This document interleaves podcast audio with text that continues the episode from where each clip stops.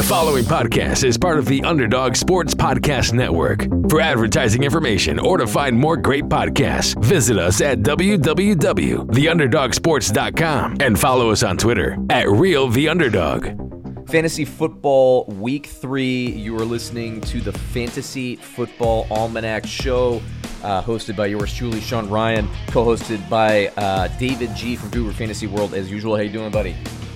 Well, excellent, man. I'm glad to finally get into past 1 week and, have a little bit larger of a sample size here.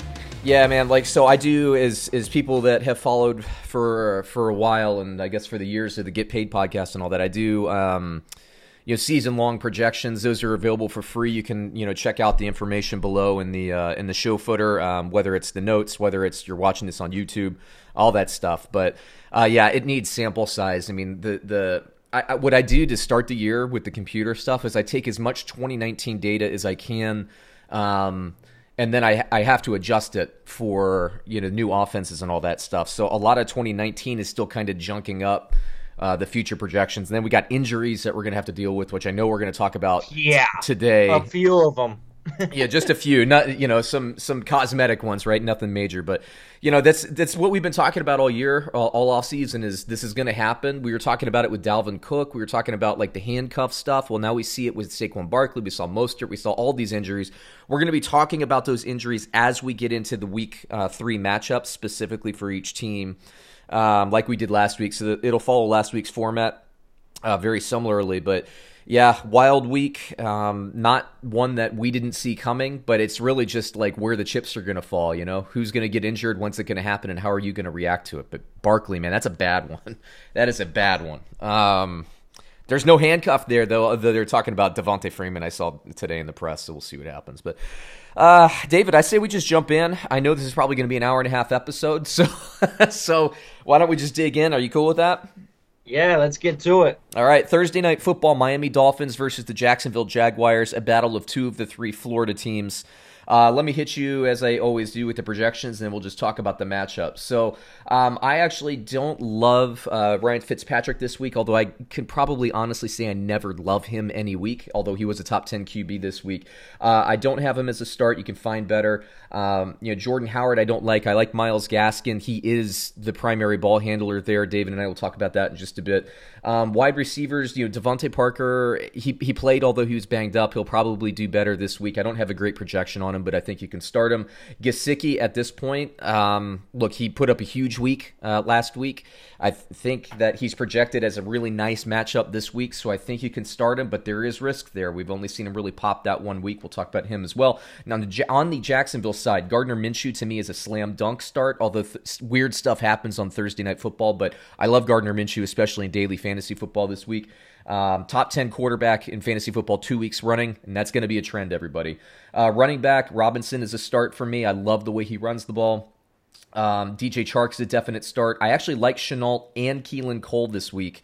Keelan Cole more for daily fantasy, but if you're desperate, if you got hit by the injury bug and you can't find a flex, he might be somebody can scoop up and play, although I think he can do better. And then Tyler Eifert, although he got in the end zone this week, I'm going to sit on him. I don't like the matchup this week. I like him future in the season, just not this week. So, David, why don't you take it away with thoughts and impressions?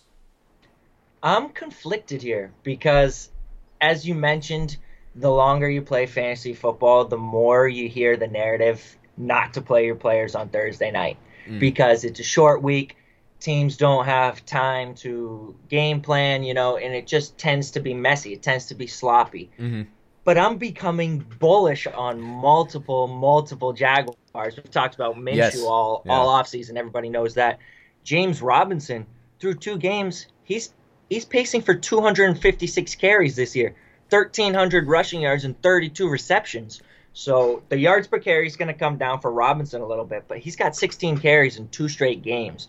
So I think the floor for Robinson, he's essentially like David Montgomery right now. We're talking about 250 carry pace, 1,300 yards, 32 receptions. That's about what you want from David Montgomery. So I think Robinson's going to be starting to become a fixture in starting lineups. Let me cut in on Yeah, Robinson, real quick, just to add to that. And again, people who follow me, they know, like, I watch every game. I did not watch Jacksonville live yesterday. I am going to catch up on that on NFL Game Pass probably today. But what I've seen from Robinson, and this is why I'm so pissed that there wasn't a an off season, because I would have been on him early. There's an it factor with running backs when you see them. This is why I've always kind of been against Ronald Jones. I've never seen it. And what means it to me is when the guy takes the ball and he runs into somebody and you got two people on him and he still gets another 3 yards. I mean, he's explosive. He's powerful. He can do everything in the run game. Jay Gruden loves running backs. And I would have been able to tell you in week one of preseason that he was going to be the starter in this offense. He is more impressive physically to me than Leonard Fournette ever was. And I like Leonard Fournette, or liked him, I guess, for Jacksonville. I'm a big fan of Robinson. I'm pissed there wasn't a preseason, because people that had their drafts back in early August, if you read my almanac, you would have been there. But I didn't get that this year because I didn't see it on film. So I was late to the party on him. And I'm a little bitter about it. But anyway, take it away again. Well, just because you hit on his athleticism, and this guy is a legit athlete. Don't sleep on him just because he was undrafted. Right. His 40 time was nothing impressive, 4.64, I believe. Not great for running back. But his vertical, 40 inches, and this guy weighed in at a grisly 5'10", 220. So to jump 40 inches at that sort of frame, that was the second highest vertical at the combine. Guess who was the number one? Well, for running backs, guess who was number one this year? A.J. Dillon. A.J. Dillon, how about that?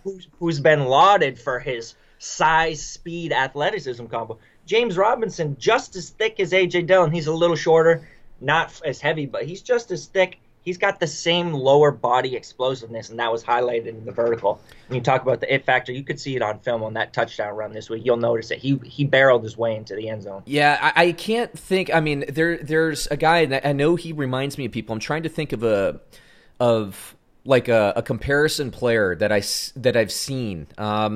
Because again, you know who it is for me? Who? It's early career Chris Carson, where somehow that's a good one. He was late drafted. He was making a little bit of noise in the preseason, and he just somehow grabbed the week one starting role and never gave it up. I see the same thing with James Robinson. I'm thinking maybe I showing my age a little bit here, but harkening back to the days of Washington, he looks like early Stephen Davis. Now, you might not have been born when Stephen Davis was really. I know Stephen Davis. I was young. But like when he was, when he really burst onto the scene, I think it was 99 or 2000 for Washington. I mean, it's just another level. Like, James Robinson's going to have a nice career. So I like him quite a bit. And one more guy I want to touch on. Don't want to spend too much time on this game, but Laviska Chenault, you mentioned him and Chark. Chark's an auto start for me. Laviska Chenault, we need to give this guy more credit. You look at the receiving pace, he's on pace for 48 receptions, 578 receiving yards. It's nothing spectacular. This guy is their RB2 right now. He has 7 carries. Their next running back behind Robinson and Chenault is 2 carries, Chris Thompson. You add in his rushing yards to his receiving yards, that 576-yard pace jumps to a 952-yard pace. This guy's a weapon. He's got a great floor because he's involved in the rushing game, and I think he's going to, like Robinson, start to become a fixture in starting lineups going forward.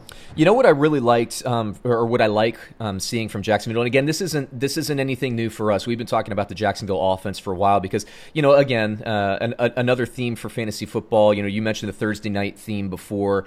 When a team has a really bad year, I think the fantasy football community at large does a very poor job of tracking the coaching changes at the coordinator level, something we do in the book and all that. But Jay Gruden, everybody, the consensus, people don't like him. People don't like him as a head coach, but the consensus is he has a top 5 offensive philosophy and he's a top 5 play caller in the league. I've been saying this, banging this drum. Jay Gruden, Andy Dalton was a star under Jay Gruden in Cincinnati. Kirk Cousins was a star. I'm talking about fantasy football stars, top 10 quarterbacks. Gardner Minshew, he's got everything that those guys had, maybe even a little bit more. He's probably, of those 3 quarterbacks, my favorite quarterback in terms of talent. I love that he plays with balls. I mean, he's balls out every week. He throws the ball up to Chark, gives his receivers a chance to play. I mean, this Jacksonville offense, and we were kind of dogging them against this, like in terms of futures and all that, but we knew the offense would have You have some strength to it. I like this team, man. I like you said, like I'm bullish on Chark. He's an auto start. For me, at this point, Robinson is an auto start. Minshew is close to being an auto start, and he's available on everybody's waiver wire right now. Especially one QB leagues. Can we just stop with the Minshew hate? Get this guy rostered, please. Yeah. Like, he's legit. He is legit. And, yeah, I mean, the 19 to 20, he had a little bit of a – and this is another thing I love about Minshew. He had a rough start, statistically speaking. He had an interception early. He wasn't completing a lot of passes. Last week against Indianapolis, 19 to 20, we were talking about that. This week, you know, he just started the game poorly and then caught fire against a very good Tennessee Titans defense. Like, this – the offense is there for him. This team is better than I gave him credit for. Frankly, and this offense is just doing everything that we thought, and Laviska Chenault's coming along a lot faster than I thought he would. So, and not only that, but now you have D.D. Westbrook, who I know really hasn't played.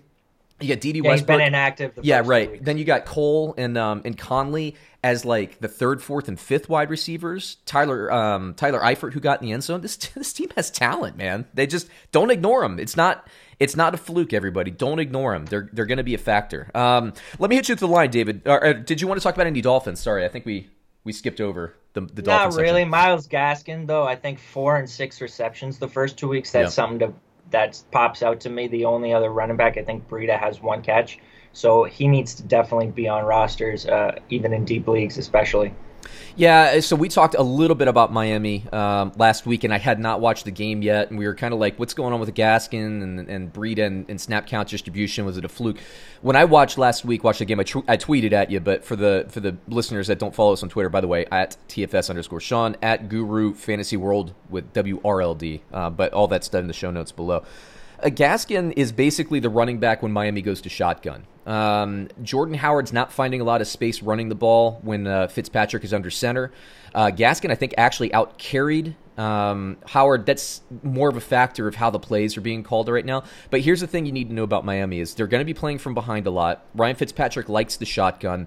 And when Tua takes over, and it's a when, not an if, when he takes over, I believe Tua will be playing out of the shotgun primarily as well. To me, all signs point to Gaskin getting about 60% of the snap count and the carries in this offense. Therefore, he's going to have season-long value. He is somebody that escaped everybody's waiver wire last week. And in a week where we saw Mostert and Saquon go down, you need running backs. You got Jerick McKinnon, and you got Myles Gaskin. Those are the slam dunks right now. And if the Giants end up signing Devontae Freeman, that's another one you need to grab as well. But now let me hit you with the line, David. It's Miami +3 versus Jacksonville week 1. Who do you got? I'm taking Jacksonville. I can't buy in and then take Miami for 3 points. You know, I'm bought into Jacksonville at this point. I am. Yeah, I think this is a close game. I think it's a field goal, and I think it's a push. If I were setting the line, I would have picked Jacksonville -3, and that's exactly what we're getting, Miami Dolphins and the points. You know, Fitzpatrick, I don't know. Is this going to be the Jekyll and the Hyde or the Hyde week for Fitzpatrick? You never know. But I'm going to take Jacksonville for that exact reason. I love the offense. And the defense, look, I know they gave up some points to Tennessee. Tennessee is a talented team, and they're an efficient team. I know they gave up actually not that many points to a talented team, but they gave up a ton of yardage to Indianapolis. I think Jacksonville's defense, they had a mass exodus, but they're a little bit better too. I'll take Jacksonville this week. Don't feel great about it. Not spending money on it, but not bad. All right, let's move it on, David. We have the Chicago Bears versus the Atlanta Falcons. I'll hit you with the projections, and we'll talk about it. Mitchell Trubisky, I have a ridiculous projection on this week. I have him projected at a 31. I had him as I'm not playing him over Major, and I like Minshew more, who we're just talking about. But daily fantasy, Superflex, Trubisky's a guy that's going to have some juice this year. He uses his legs. He throws to Allen Robinson. I would like to see him throw the ball and spread it around a little bit more, but he is what he is. But he will get you some touchdowns this week. I like this matchup for him, especially against an Atlanta defense. So he's a start for me. Montgomery is a start. Cohen is not. Then I got Allen Robinson as a start. Anthony Miller, that's a coin flip every week, whether or not. I have a startable projection on him, but I just stay away from him. I think he's too volatile. And then I'm away from everybody else in Chicago. Don't like tight end there. For Atlanta, look, Chicago's defense is for real. They're better. They're not as good as 2018, but they're better than last year's 2019 version. Still, Matt Ryan, I think you got to start him. We got to monitor what's going on with Julio Jones. He was a little banged up. But Calvin Ridley and Russell Gage are still going to get targets. Their starts for me. I'm kind of a sit on Gurley this week. Don't like the matchup. Hayden Hurst, thank goodness we saw some juice from Hayden Hurst this week because I was a little worried about it, but we saw what we needed to see. He is a start for me as well. So why don't you take it away, David? Well, we talked about it last week, and I'll start with Hayden Hurst, just because after week one, there was a lot of panic for Hayden Hurst, but said it last week, it was the first game with Matt Ryan, all three Falcons wideouts, caught 9 passes week one. That wasn't going to continue to happen. And I think this week definitely eased the minds of Hayden Hurst owners across the globe, because he finished with 5 for 72 and a touchdown. And this was with Matt Ryan only attempting 36 passes, so that's probably towards the middle end, maybe the lower end of the Matt Ryan spectrum. We're going to see games where he attempts more passes than that. And the concern was kind of after week one that it's going to be either Hurst or Gage on a weekly basis, right? Like it's going to be one or the other. We found out this week both of these guys can succeed at the same time, which is kind of, I don't want to say worrisome for Julio Jones, but it is telling that through 2 weeks, Russell Gage is not only outperforming Julio Jones, he's out-targeting him. So I am a little bit worried. It's Julio Jones. I mean, let's not blow this out of proportion here. But maybe he is starting to decline as a player. You talk about the injuries. Like, maybe he's starting to hit that curve and kind of come back down the other side a little bit. Yeah, and obviously Julio's ceiling, even when he's on his decline, is so much higher than everybody else. But I hear what you're saying. One of the weirdest things about Julio Jones, when we've been tracking offenses, statistics, how defenses cover and everybody else. One of the weird things is all of these really like top flight, I'm talking like top 3 wide receivers, that top tier wide receiver there. Of all those receivers, he catches like the least amount of touchdown passes. It's the weirdest thing. Oh, he dropped a long one too. I know, from Russell Gage, oddly enough. Yeah. Oh, it was right in the breadbasket. I think that's the play that he actually came up a little lame on, if memory serves. But yeah, dude, like it's a little weird. But this Atlanta Falcons offense, they spread it around. And talking about Hayden Hurst for a second, what I do like about Atlanta and Hayden Hurst is they look for him in short yardage. They look for him in the goal line, which means that they trust him. They trust him in the play calling. If the targets don't go there all game, he might finish with 3 targets, but they'll be high quality targets because Atlanta will be in the red zone probably 3 to 4 times a game based on that offense. So again, I'm breathing a little bit of a sigh of relief too. Hurst will be just fine. If he threw up like a 4 target game, I'd have been like, I wouldn't have waved him or anything, but I would have been.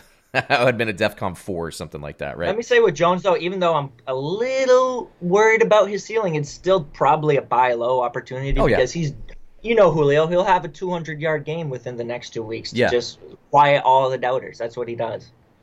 Absolutely. On the Chicago side, look, they're not the sexiest offense in the world. I don't like the offense. I know that they came out and Nagy was like all the rage when the Bears made the playoffs and Trubisky in his second year and like all that stuff. I think it was his second year. Yeah, I believe so.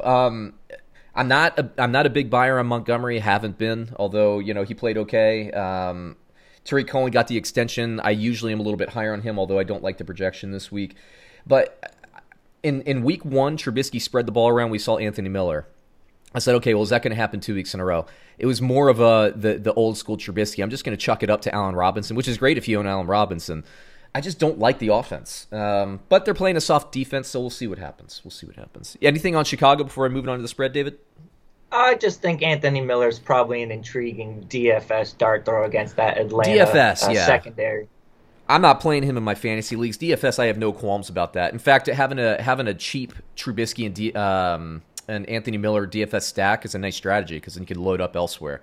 And probably Jerick McKinnon at running back this week because he's going to get an uptick. Wait till we talk about him. Yeah, I know, right? So let me hit you with the line, David. We got Chicago +3 versus Atlanta. Who do you got? I'm going to take Atlanta here just because I feel like they're really, really desperate for that win, especially after that tough loss to the Cowboys here.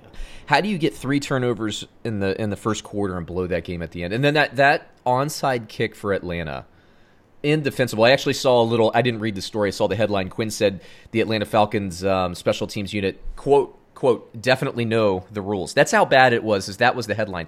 Yeah, our team knows the rules of an onside. I mean, seriously, there's like 6 Falcons around the ball. You're allowed to jump on the ball, man. Like, there was one bear crashing into like 6 Falcons. Just jump on that thing, man. I know it's a hot potato, but come on, man. That was so bad. So bad. Anyway. If I were setting a line, this is the second one in a row, actually, because I set these lines before I look at them, and I had Chicago +3 at Atlanta. I think Atlanta wins the game. And I think it's a push, but if I'm going to take one, I'm going to take Chicago to keep that game close. I don't like it. I'm not spending my money on it. Second time in a row I said that, but you know, that line I think is very well set. I have it as Atlanta 27, Chicago 24, so I'm right on that line. All right, next game on the list. Intriguing one, David. Intriguing one. Cincinnati Bengals versus the Philadelphia Eagles. You got Cincinnati and Philadelphia both 0-2. I wouldn't have thought Philadelphia would start the season 0-2. This is a big game for Philadelphia. Cincinnati, we'll talk about them in just a bit because I have a gripe to throw out there. Let me hit you with projections here. Look, I know he threw the ball 61 times last week. I don't love it for Burrow, but if you have him, I do love Burrow in Daily Fantasy. Take a flyer on him. Take a flyer on him, but... I don't love him against the Eagles this week. Mixon, at this point, I do not have a start projection on him. I don't. I realize draft capital, you're probably going to play him and hope something changes. The Philadelphia Eagles, the one thing their defense is doing is keeping the yards per carry down. I don't like it. I don't have great projections on A.J. Green, but I do have a start designation on Tyler Boyd, so that's a better matchup, that secondary wide receiver. Now, Cincinnati, I do have a start grade at tight end, but I guess that's sample now because Uzomah is on the IR. Again, that's more of a daily fantasy. I think you can do better on in your fantasy leagues with something that a little bit more stable. Philadelphia, I have a sit on Carson Wentz. He's not playing great football right now. I watched that game, didn't like what I saw. Miles Sanders is a start. Boston Scott, I think, has a great matchup this week. I like him, especially in daily fantasy. Don't have anything at wide receiver, and actually the tight ends aren't as good as they usually are. I'm a start on Eifert, and I am probably a sit on Dallas Goedert. I don't say that often because I do like both tight ends in this offense. I just don't like the matchup this week. Take it away, David. I'm going to start with the Bengals. Let's talk about Joe Burrow, man, because I started coming around on him towards the end of right as we went to the season, and I was not anywhere near high enough on this guy. I mean, to me, what stands out is the athleticism and the rushing ability. We don't even have to talk about the fact he threw 61 passes this past week, 316 yards, 3 touchdowns, no interceptions.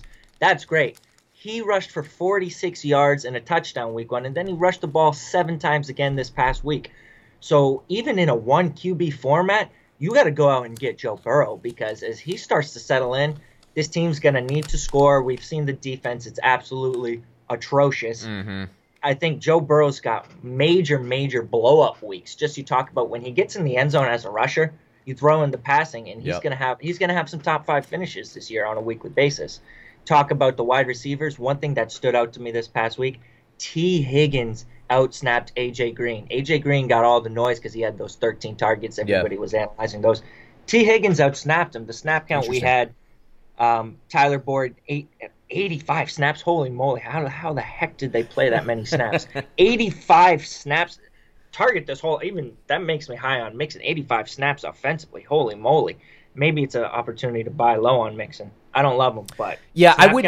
Let me jump in there with Mixon. Don't sell on him. The same exact thing happened last season. Do not sell on him because people that sold on him really got punched in the mouth the second half of the year.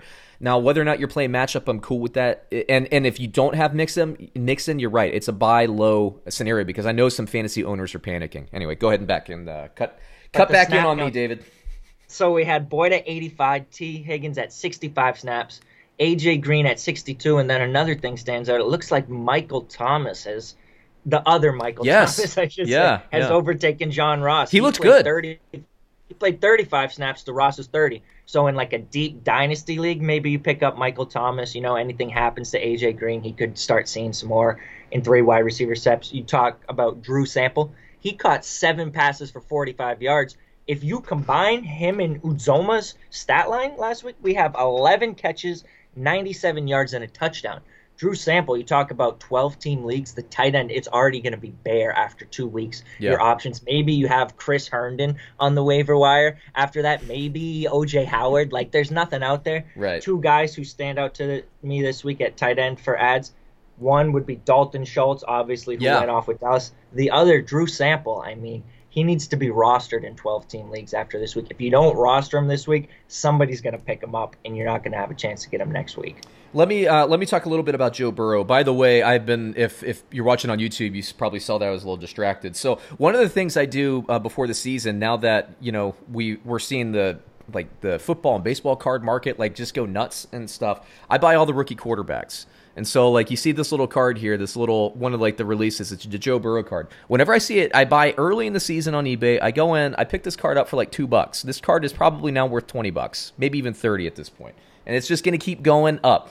Something about Cincinnati's offense, and the reason I do that, and it's a point that I'm illustrating, is Zach Taylor, first of all, even if he sucks as a coach, and I don't like him as a head coach. I don't. I'm on record to saying that. I didn't like him last year. I don't like him now because I think as a head coach, what he should be doing is feeding Joe Mixon. You throw the ball 61 times. Dave, you probably have the stat up, but how many targets did Joe Mixon have this week in the receiving game? I'll tell you, he had less than Giovanni Bernard. He had, I don't know about targets, he had 4 receptions, 40 yards. I think it was 4, I believe it was 4 targets, 4 receptions. I think he caught every target he got, if I remember correctly. And he looked good on him, and every time he heats up, they just take him out of the game. It makes no sense. It's unbelievable. It is unbelievable. He is, and I like Cincinnati's personnel. I do. I love A.J. Green and Tyler Boyd, and they're full stable wide receivers. You mentioned Higgins. Like, I love their talent. Joe Mixon is the most talented offensive player on their roster, and they never give him the damn ball. It's not that complicated. It really is not. When we saw in the back half of last season, what did we see? Why did Joe Mixon's stock go through the roof during the fantasy draft cycle? It's because of what we saw the back half of the league. But what I said in the offseason, I'm not sure if it was one of our recordings or not, David, as I said, Zach Taylor wants to throw the ball. He wants to be the new dirt cutter. He wants to just chuck the ball. We saw it with Andy Dalton early in the season last season. We saw it when they went to whoever that guy was, that backup quarterback. They just started chucking the ball. When Mixon went crazy, he was going crazy mainly when Cincinnati was losing by like 2 or 3 scores late in the game. And he was getting all this chunk yardage against kind of soft defensive fronts. And I'm like, what is this guy doing, Zach Taylor? Like, what is he doing as a play caller? I hate it. I do watch every game, so Bengals fans, I know you're coming in and say, oh, actually take the time to watch the games, because I get that comment a lot. I watch every game of the NFL season. Do you? I mean, like, I know when an offense is good, right? I see what Baltimore does. I see what Atlanta does. I see what Dallas is doing. Cincinnati, give the ball to Mixon. Control the clock. Help your young quarterback out, who looks incredible, by the way.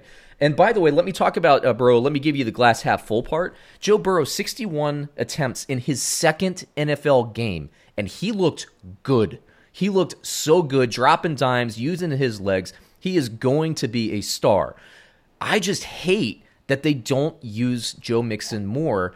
In Cincinnati, they're a better team than what we're seeing on the field right now, and I wouldn't even say we're seeing a bad team, but Cincinnati can be better. They need to drop Taylor. I'm telling you, I said the same thing a game or two in last season with Cleveland. But what's different is I don't think Brown likes. He likes paying 2 head coaches. I think he's going to run out his contract, and I think we're going to be pulling our hair out. I'm worried if I'm a Mixon owner. I am. I'm not selling just yet, but I'm worried. There's my rant. All right, what's the next? Oh, no, one more thing before we go to the next game, because I didn't say anything about Philly. Yeah. It doesn't take a whole lot to notice this. Miles Sanders, like, he's definitely a DFS option. Look at what Nick Chubb and Kareem Hunt did to the Bengals last week. I mean, right now they have the second most fantasy points allowed to running backs through 2 weeks. So Miles Sanders, you're firing him up this week. Yep, absolutely. And he does add – I mean, Philadelphia needed him so bad, so it's good that he came back. But I really – It's funny to say. People are probably going to like be like, what the hell is this guy talking about? But they need Alshon back. They need a possession receiver on the outside. And once they do that, you know, you get Deshaun Jackson maybe running more routes. I like early returns on, you know, Reagor. I like Ward. I don't like Arcega-Whiteside at all. If he was ever going to do anything, he would have done it by now. He's had ample opportunity. He's worthless to me. But let me hit you with the line here, David. Cincinnati, this is funny because... is another difficult line for me. Cincinnati plus 6.5 versus Philadelphia. Who do you got? I'll take Cincinnati in the points just because Philadelphia, they need to get it together. They're not there yet. Yeah, well, I mean, we were just talking about this before. I mean, Philadelphia, the one thing their defense is doing really well right now is they're, you know, stopping the run. Cincinnati doesn't care about that. They're not going to run the ball.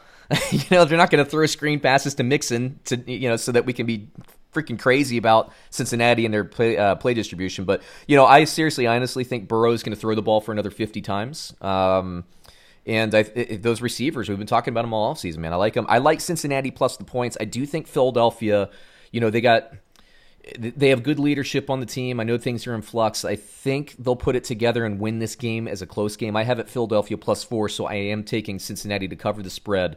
by six, you know, with those 6.5 points. All right, let's move on. We have the Houston Texans versus the Pittsburgh Steelers. I got to say, man, the Houston Texans, whoever made this schedule for the Houston Texans, you open with Kansas City, then you go to Baltimore or play Baltimore, then you got Pittsburgh coming in right behind that. Just the worst three-game opening that I can ever remember. Houston, man, it's a tough boat. But let me hit you with projections, man. So we got Deshaun Watson, to me, is probably an auto start. I'm starting him this week.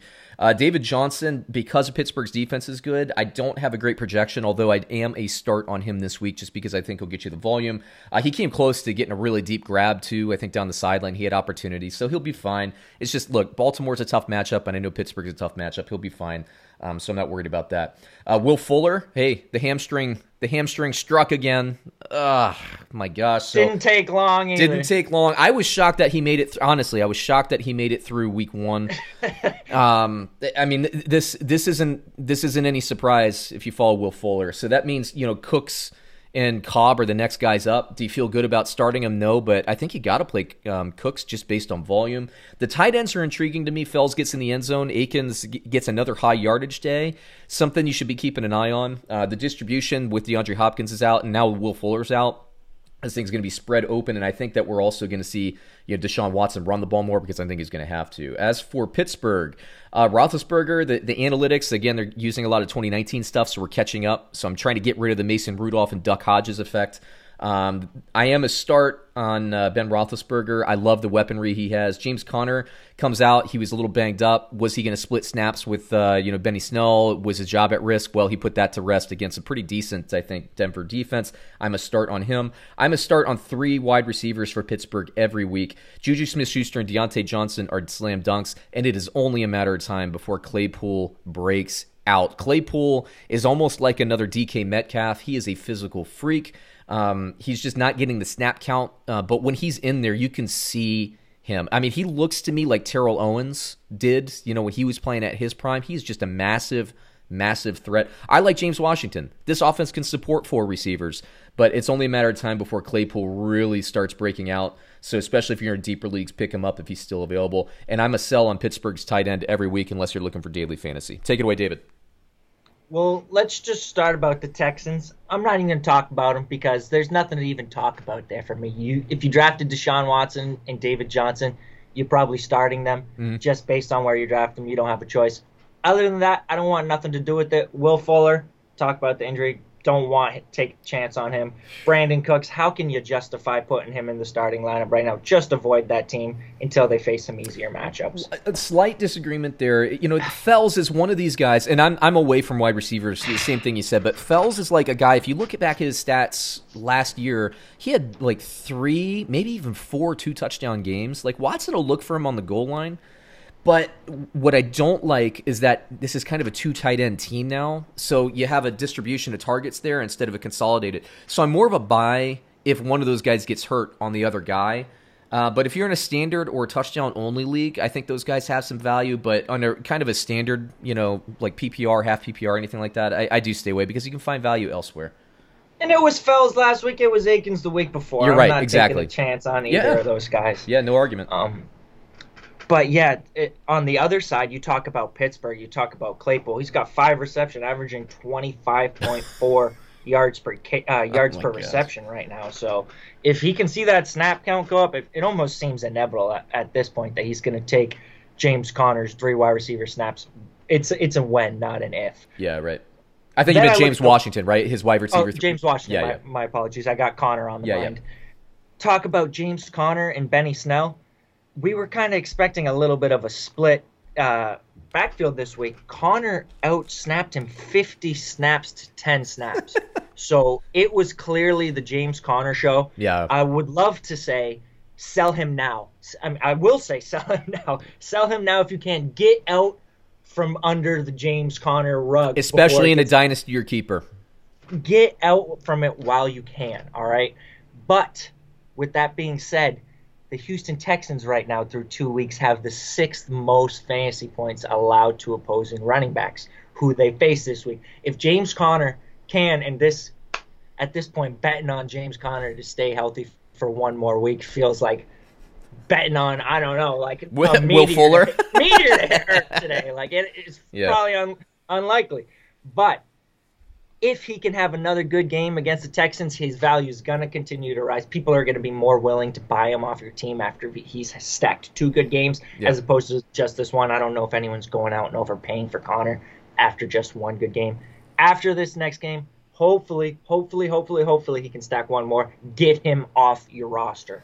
I'll say this. On the Monday night game, I know that the injury and he was out, like literally Snell looked more physically strong as a running back. He looked like the best running back on the roster. I have not watched the Pittsburgh game from this past week, so maybe I'll go back on my words when I actually watch the film against... I'm sorry, they played Denver this week. Who did they play? The Giants. Snell against the Giants looked better than Connor did. So, yeah, I mean, it's I like Connor, but I just think that he's going to be overtaken for this job. Whether it's this season or next season, I don't know. It's going to happen soon. So if you're in a keeper or a dynasty league, you know, maybe you wait past this week and you sell on them and try to get some talent coming in the door. And, yeah, I mean, do you remember, David, when Martavis Bryant was the third wide receiver in Pittsburgh? I remember Martavis Bryant? This heart has been broken by Martavis Bryant. I bought in on Martavis Bryant. I called him the next Randy Moss at one point. Those words came out of my mouth. I can't believe I'm admitting that right now. Well, if he didn't have the off-the-field stuff, who knows, right? So you can't really say you're wrong, although you were wrong. But, you know, history has proven you wrong anyway. But he had physical talent. But what I'm saying is Claypool could have that kind of upside. It's not going to hurt Deontay Johnson. It's not going to hurt Juju Smith-Schuster. But, man, this is a team that can put up points. Let me hit you with the spread here, David. Let's see here. Houston plus 4.5. This is another one that's dead on the marker for me. Houston plus 4.5. Against Pittsburgh, who are you going to take?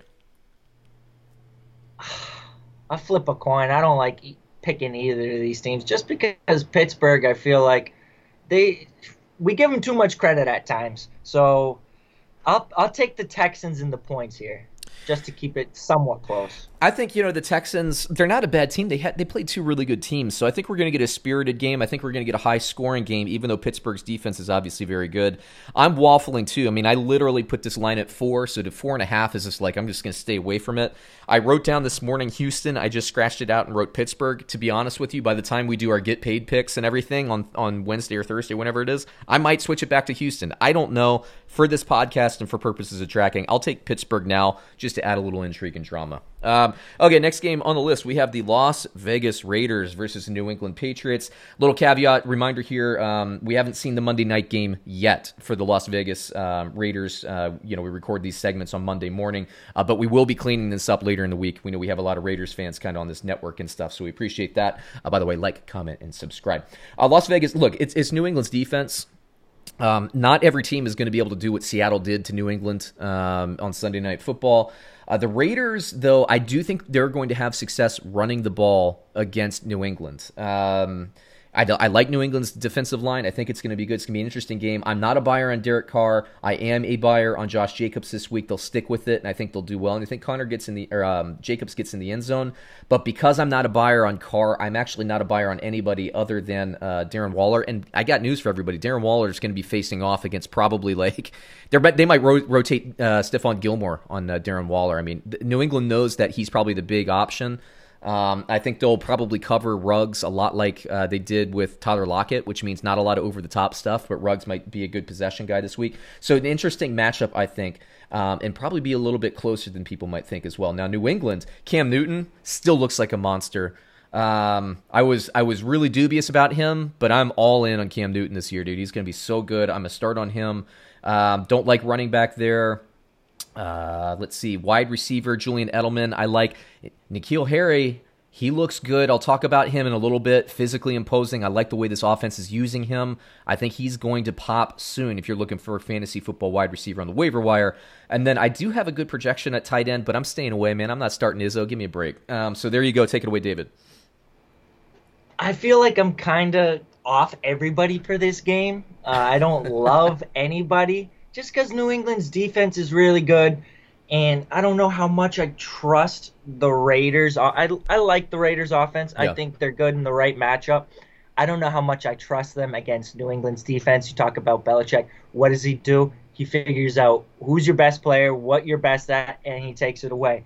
So Josh Jacobs, we'll see what he does tonight. But if I have three good running backs and maybe I can bench Josh Jacobs, I don't think it's crazy against New England. I think they're going to do everything they can to stop Josh Jacobs. Talk about Darren Waller. That's going to be the big thing, is whether Gilmore's on him. Mm-hmm. Again, I'm probably avoiding Raiders receivers across the board. And, I mean, if you have Waller, you probably don't have a better option. But it's more of a DFS. I'm probably just avoiding everybody in this matchup, except for Cam Newton. How can you avoid Cam Newton with as hot as he is right now? Yeah, let me go back to the Raiders. So I do think, kind of what Seattle did with their offensive line and running the ball, with Carson and Hyde, I think that the Raiders can duplicate that success. They're physical. I think they'll get it done, and they're patient with it. They're fine with 3.5 yards per carry if that's what it comes down to, which is good. I mean, I love the way Gruden calls a game. I love the coaching. I mean, this is a team, they still need some pieces to be at that upper echelon, but this is a team like the Titans that their style of play wins in January, and that's when you want to be winning games. Look, I really think that it's going to be Gilmore on Waller. That's just my guess. The reason why Seattle won that game is because DK Metcalf took down the reigning NFL Defensive Player of the Year on Sunday Night Football. I don't think Waller has the skill level to do that. You're talking about DK Metcalf can out-physical you, and he can run past you, and that's what it takes to beat Stephon Gilmore. And I think, Ruggs is going to have a nice game, but he's going to be bracketed. He's going to have a guy over the top. He's going to have a guy on him. It's going to be like basically cover two on his side of the field. So, yeah, don't love him. I'm staying away from the passing game there, but, Jacobs I'll take. And then let me talk a little bit about N'Keal Harry. He's a wide receiver. I love the way they're using him. Short, high-percentage pass plays. I don't know if you watched this game, the Sunday Night Football game live, but the hit he took from Diggs in the first quarter or whatever, held on to the ball. He got knocked out for a split second. I think he got knocked out, but if you watch him, how did they not check him out? I know, right? He was like asleep for like a quarter second there, like just not moving. I think you're right, man. And he got popped in the face. It was an awful hit. And I agree with that. The guy should have been yanked, but gets the ball, gets popped in the face, and you can see on the slow-mo that the ball comes out, and as he's losing consciousness on the way to the ground, puts his hand back on the ball and secures it. Unbelievable, but and not only that, but I mean, the toughness is there. Obviously, New England waived Mohamed Sanu prior to the season, and Sanu's a smart player. New England Patriots like smart, so that tells you something about his viability in this offense. And running these out of the slot, running these quick outs, running these quick slants and everything. Cam Newton hitting him. It's a matter of time. He's going to be a monster in the red zone. We've been seeing essentially Cam Newton run over people in the red zone all season. At some point, they will pass the ball. N'Keal Harry is a guy that you can get on buy low now. I think he's startable this week. And Edelman, I liked the target and the receptions when I was kind of going through and doing the distribution. I know Edelman had a nice game, but I did not assume 8 catches and 179, I think it was. That was his career high in receiving yards from Cam Newton. How about that?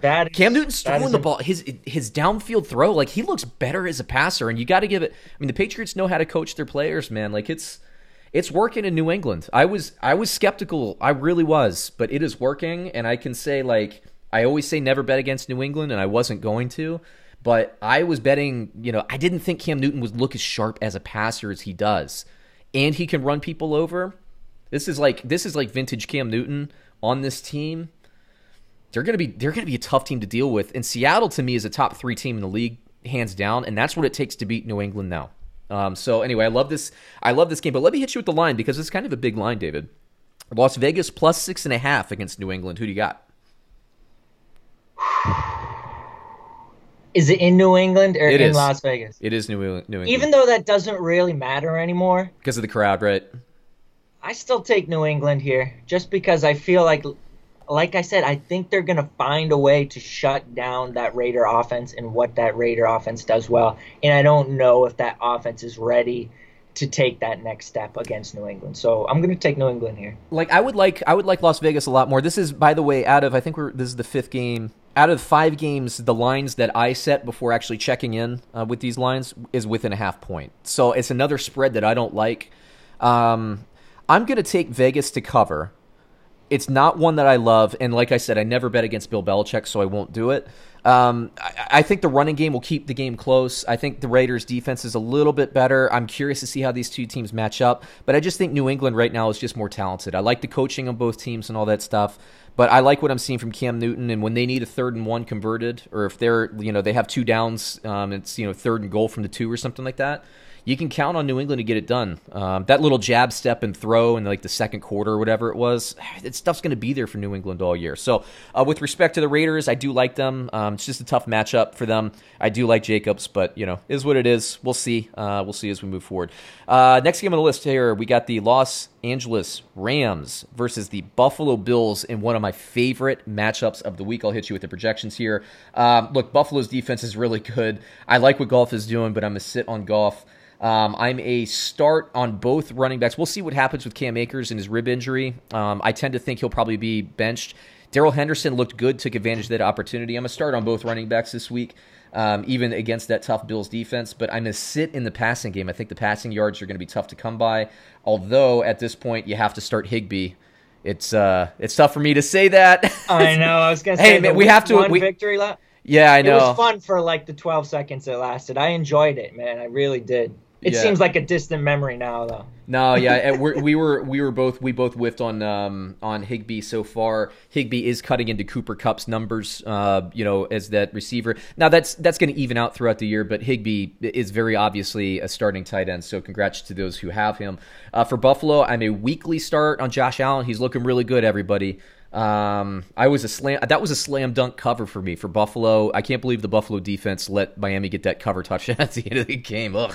Anyway, but Josh Allen, yeah, dude, he's a weekly start. I think we'll get more from Devin Singletary this week. I have a start grade or a start projection on him.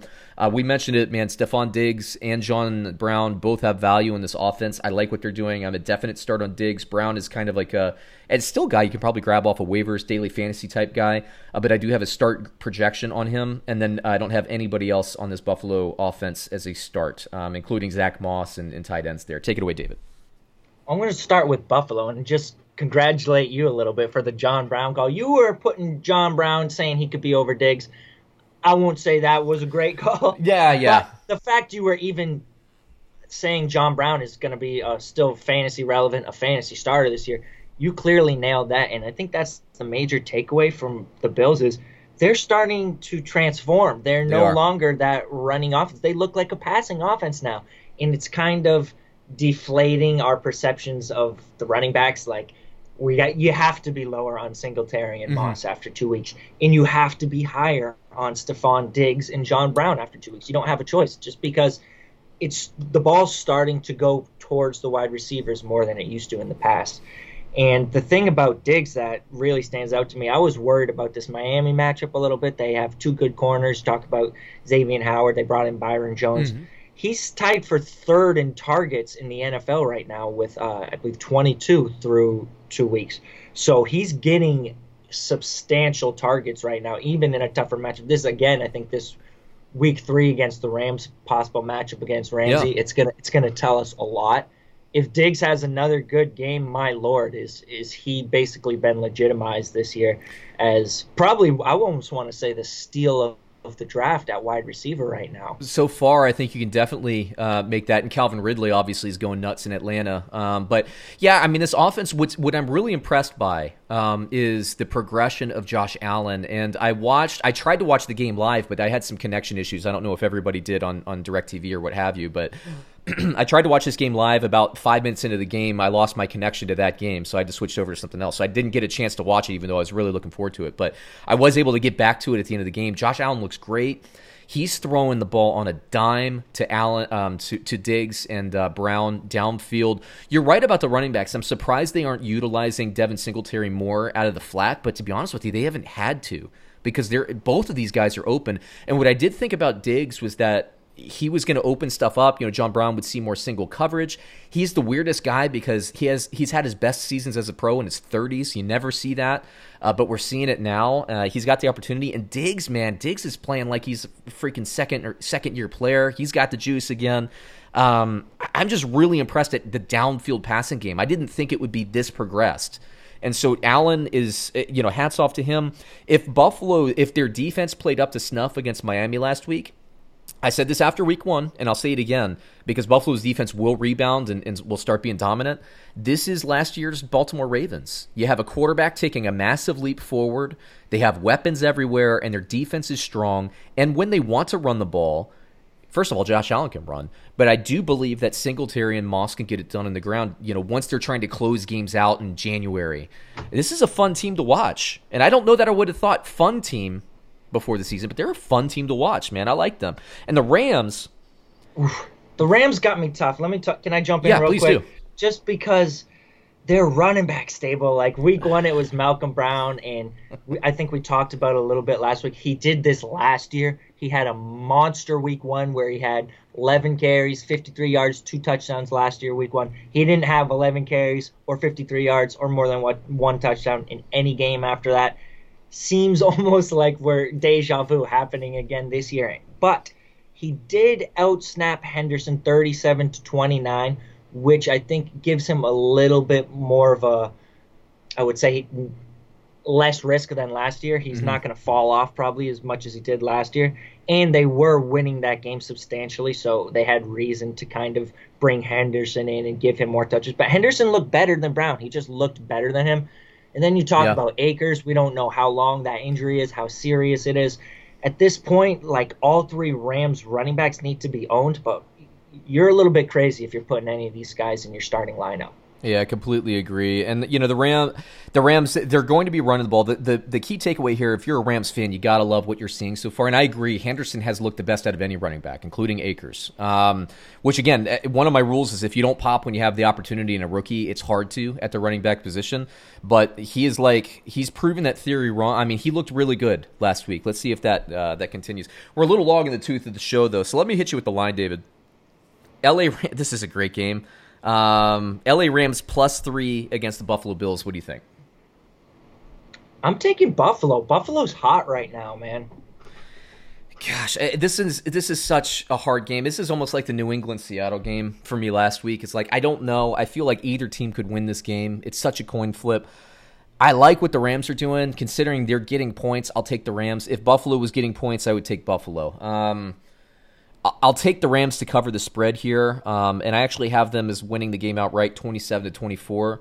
But, I mean, it really is a coin flip. Both of these teams are so, so good. I know the people watching on YouTube, we have a good Bills crowd. We have a good Rams crowd. Comment below. Give me your score predictions. I'd like, comment, and subscribe as well, damn it. But give me your score predictions. I think this is, like, maybe I can't call it the game of the week because we have a hell of a Monday nighter in Kansas City and Baltimore.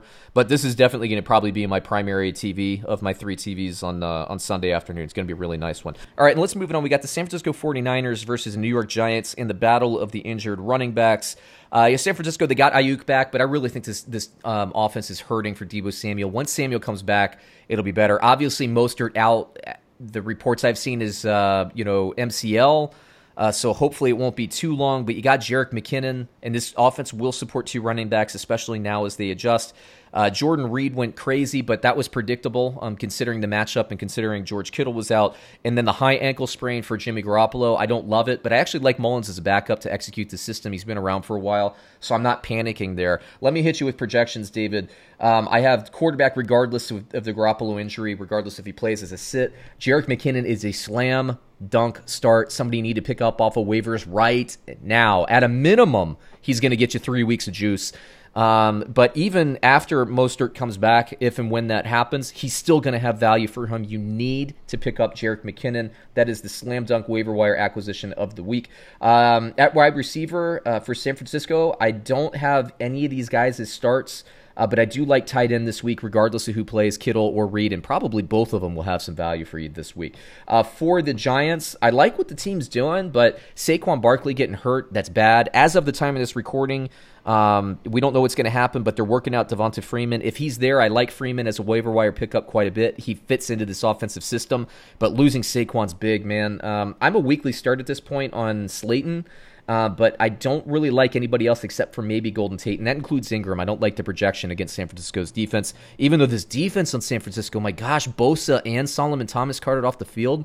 What a week for ACL San Francisco. ACL for Bosa, it looks like, too, they said. You know what, dude? Like, the San Francisco 49ers, the training staff, let me make a suggestion for you. Fish oil and more stretching. Please, for crying out loud. Anyway, take it away, David.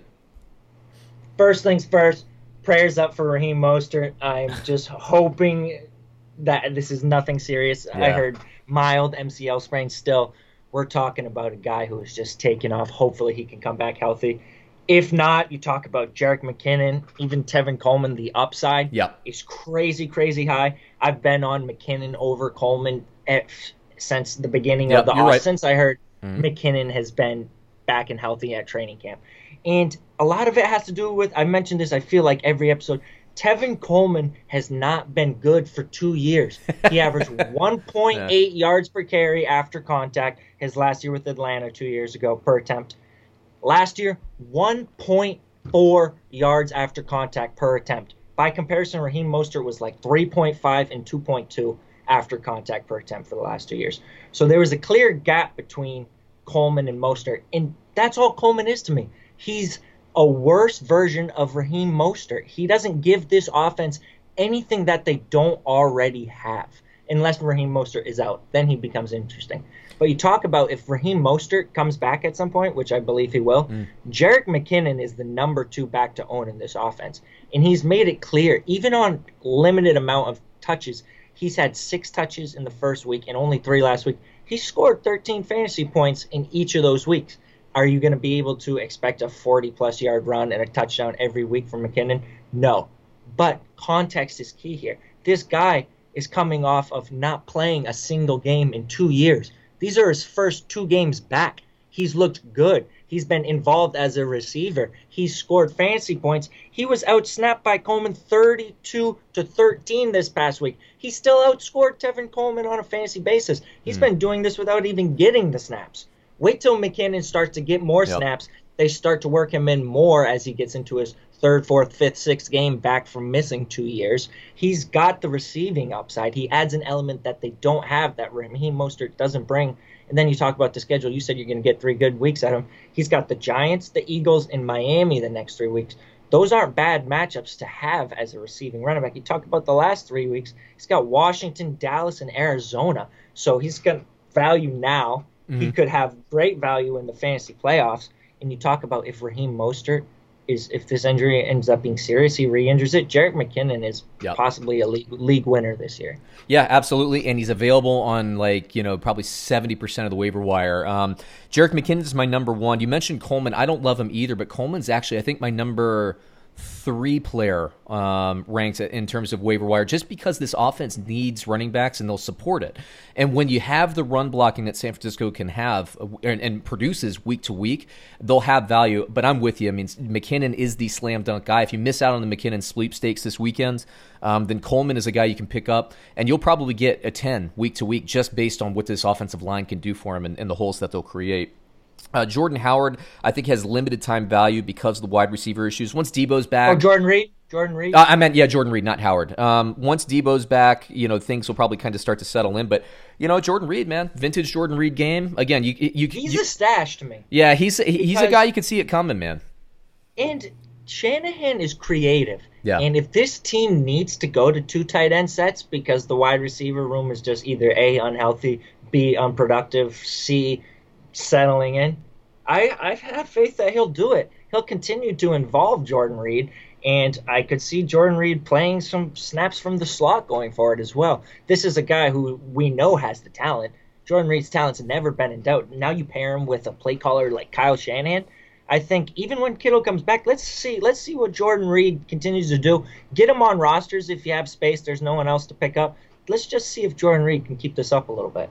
Yeah, San Francisco schematically is my favorite offense in the NFL. And that I'm talking schematics here. I'm not saying they're the best offense. I just love the play calling. I love a team that can power run and also scheme wide receivers open. Like, you don't have to have talented wide receivers for them to have, like, a big wide receiver games. And so you add in a talent like Ayuk or Debo Samuel, and you put those 2 on the field together. I mean, it can be electricity. I mean, look how banged up San Francisco. Not only are they banged up now, they were banged up all of last year and put that season tape. I mean, all of last year they were banged up. This is a well-coached team. It's a great system. Is Kansas City's offense better? Yeah, but they have the talent, and they have, Patrick Mahomes. So as a unit, I'll take Kansas City. Schematically, San Francisco's just going to put their players in positions to win. I like that. Do you have any thoughts on Slayton before I hit you with the line, David? I do want to say one thing, because we talked about the Houston Texans opening schedule. If anybody rivals a tough opening schedule, it's probably got to be the Giants. They started off with Pittsburgh. Last week they played, who was it? Chicago. And no, it was this week they... Oh, you're right. You're right. My bad. Pittsburgh, Chicago, and San Fran. Those are three tough defenses to start the year off against. So I think with Saquon out, what it looks like for the entire year, I think we're going to have a major buy low opportunity potentially after this week for some of those guys you mentioned. Darius Slayton, I'm hoping he doesn't have a good game this week, so I can go out and buy him after this week, because I think with Barkley, it's going to start to be funneled through Slayton more. Yeah, the offense is going to start. I think all three main receiving options, Slayton, Ingram, Shepard, it's all going to start to be funneled through them a little bit more offensively. It's going to become the Daniel Jones show a little bit more than it is the Saquon Barkley show. So, man, let's hope they have a dud this week and we can go out and buy all those Giants receivers. Yeah, if you're hurting at quarterback, remember Daniel Jones, he is athletic. He can run the ball. And I agree with you. I think they're going to have to go spread here. I mean, how do you react? Even if you get Devontae Freeman and he comes in and he's pretty good, you're still going to hit him in the passing game. I completely agree. This is how they react. And I think Jason Garrett goes back to the pre-Ezekiel Elliott days when they were kind of funneling through Tony Romo. Now, is Jones as good as Romo? No. But I that's where I see the chips falling, because that's where the talent is with the Giants, between Slayton, Shepard, Tate, and then you got Ingram as well. But let me hit you with the line, David, on this game. San Francisco -4 versus the Giants. Who you got? I'm gonna take San Fran. I was expecting the Giants to play a little bit better against a good defense. They played all right against Pittsburgh the first week, kind of just took a step back last week against Chicago. So I'll take San Fran in the defense here. Yeah, the coaching, I don't care if Garoppolo plays or not. I'm going to take San Fran. No disrespect to Giants fans. I just, they're just a really well-coached team. Their defense, let's see. I mean, the key storyline, Mostert, you got the injuries and everything, but the defensive line to lose two, I mean, basically top three picks on your defensive line in the first quarter of that game. Now your defensive line rotation thins out. I mean, that's the strength. That really is the engine of that team. So it'll be interesting to see, but I think San Francisco covers. Let's move it on. Tennessee Titans versus the Minnesota Vikings. Tennessee Titans 2-0. We saw Ryan Tannehill play pretty well, 4 touchdowns. Then you got Derrick Henry, who is, I mean, you can't really bottle up Derrick Henry, but you can see what the opposing defenses are doing. They're not respecting Tannehill, and they're trying to stop Henry, and you're basically making Tannehill beat them, and Tannehill's been beating them. So let me hit you with projections, David. I actually do have Tannehill as a start this week. I think it's a good matchup. Minnesota's defense is still in transition. Derrick Henry, automatic start every week. A.J. Brown. We'll see what's happening with the injury and all that, but I'm a start on Brown. I'm a start on Corey Davis this week. I'm actually a start on Humphreys this week against Minnesota. I don't like the offense. And yes, I'm a start on Jonnu Smith. I love the passing game matchup for Minnesota. Minnesota, look, I still think they're going to be a factor later in the season, but they can't. 0-3 is going to be tough to come back from, so they're going to come out with some fire this week. The offense really isn't hitting on all cylinders yet. It will get there. It's not there at the moment. Kirk Cousins, because of that, I'm a hold. I'm a auto start on Dalvin Cook. The offense will be there for him. Thielen will get snaps, and he'll get targets, so I'm a start on him. I'm a sit on everybody else. Take it away, David. These are like two polar opposite offenses to me, because the Titans – they are an offensive juggernaut now, and there's no other way to put it. Going back to last season with Ryan Tannehill under center, they've been a top 5 scoring offense. And we think of them ground and pound, defensive mentality. No, change that perception that you have, because this is a juggernaut offense. Across the board, you need to be starting your Titans on a weekly basis. If A.J. Brown, especially if A.J. Brown's out, Corey Davis is got to be in the lineup. Jonnu Smith, got to be in the lineup. Derrick Henry absolutely got to be in the lineup. Even Ryan Tannehill, he's got to be in your lineup. And Derrick Henry, I think this is a great buy low opportunity, because historically we've seen with Henry, start slow in the first half of the season, heats up in the second half. He's starting pretty good comparatively to his other seasons. In the first half, he has 0 touchdowns through 2 games. That's not going to continue to happen. He's leading the league in rushing attempts right now. The touchdowns will come. And one sneaky stat that's kind of flying under the radar because it's not popping off the screen, he's got 5 targets through 2 games. Oh, 5 targets through 2 games. That's a 40-target pace over 16 games. You know what his career high is in targets? He's 24 last year. So that's almost double his career targets that he's projecting to see over the season. So the receiving numbers, we can see they're going to be higher, most likely projected at this pace, than they were in seasons past. The rushing yards are going to be there. They're already there now, which they haven't been in past seasons early in the year. And those touchdowns are going to come. When it comes to be late season, December, cold, Derrick Henry, again, he's probably going to be a top 2 or 3 running back. And go get patient. Him now if you can get him cheap. They're patient with him. If he's not getting high yards per carry, this is the anti-Zach Taylor. They will stick. They will keep feeding him. They will keep feeding him. They are just fine with 30 carries for 90 yards. They do not care. And they are so efficient. Arthur Smith needs to be a head coach. I can't believe he got passed over.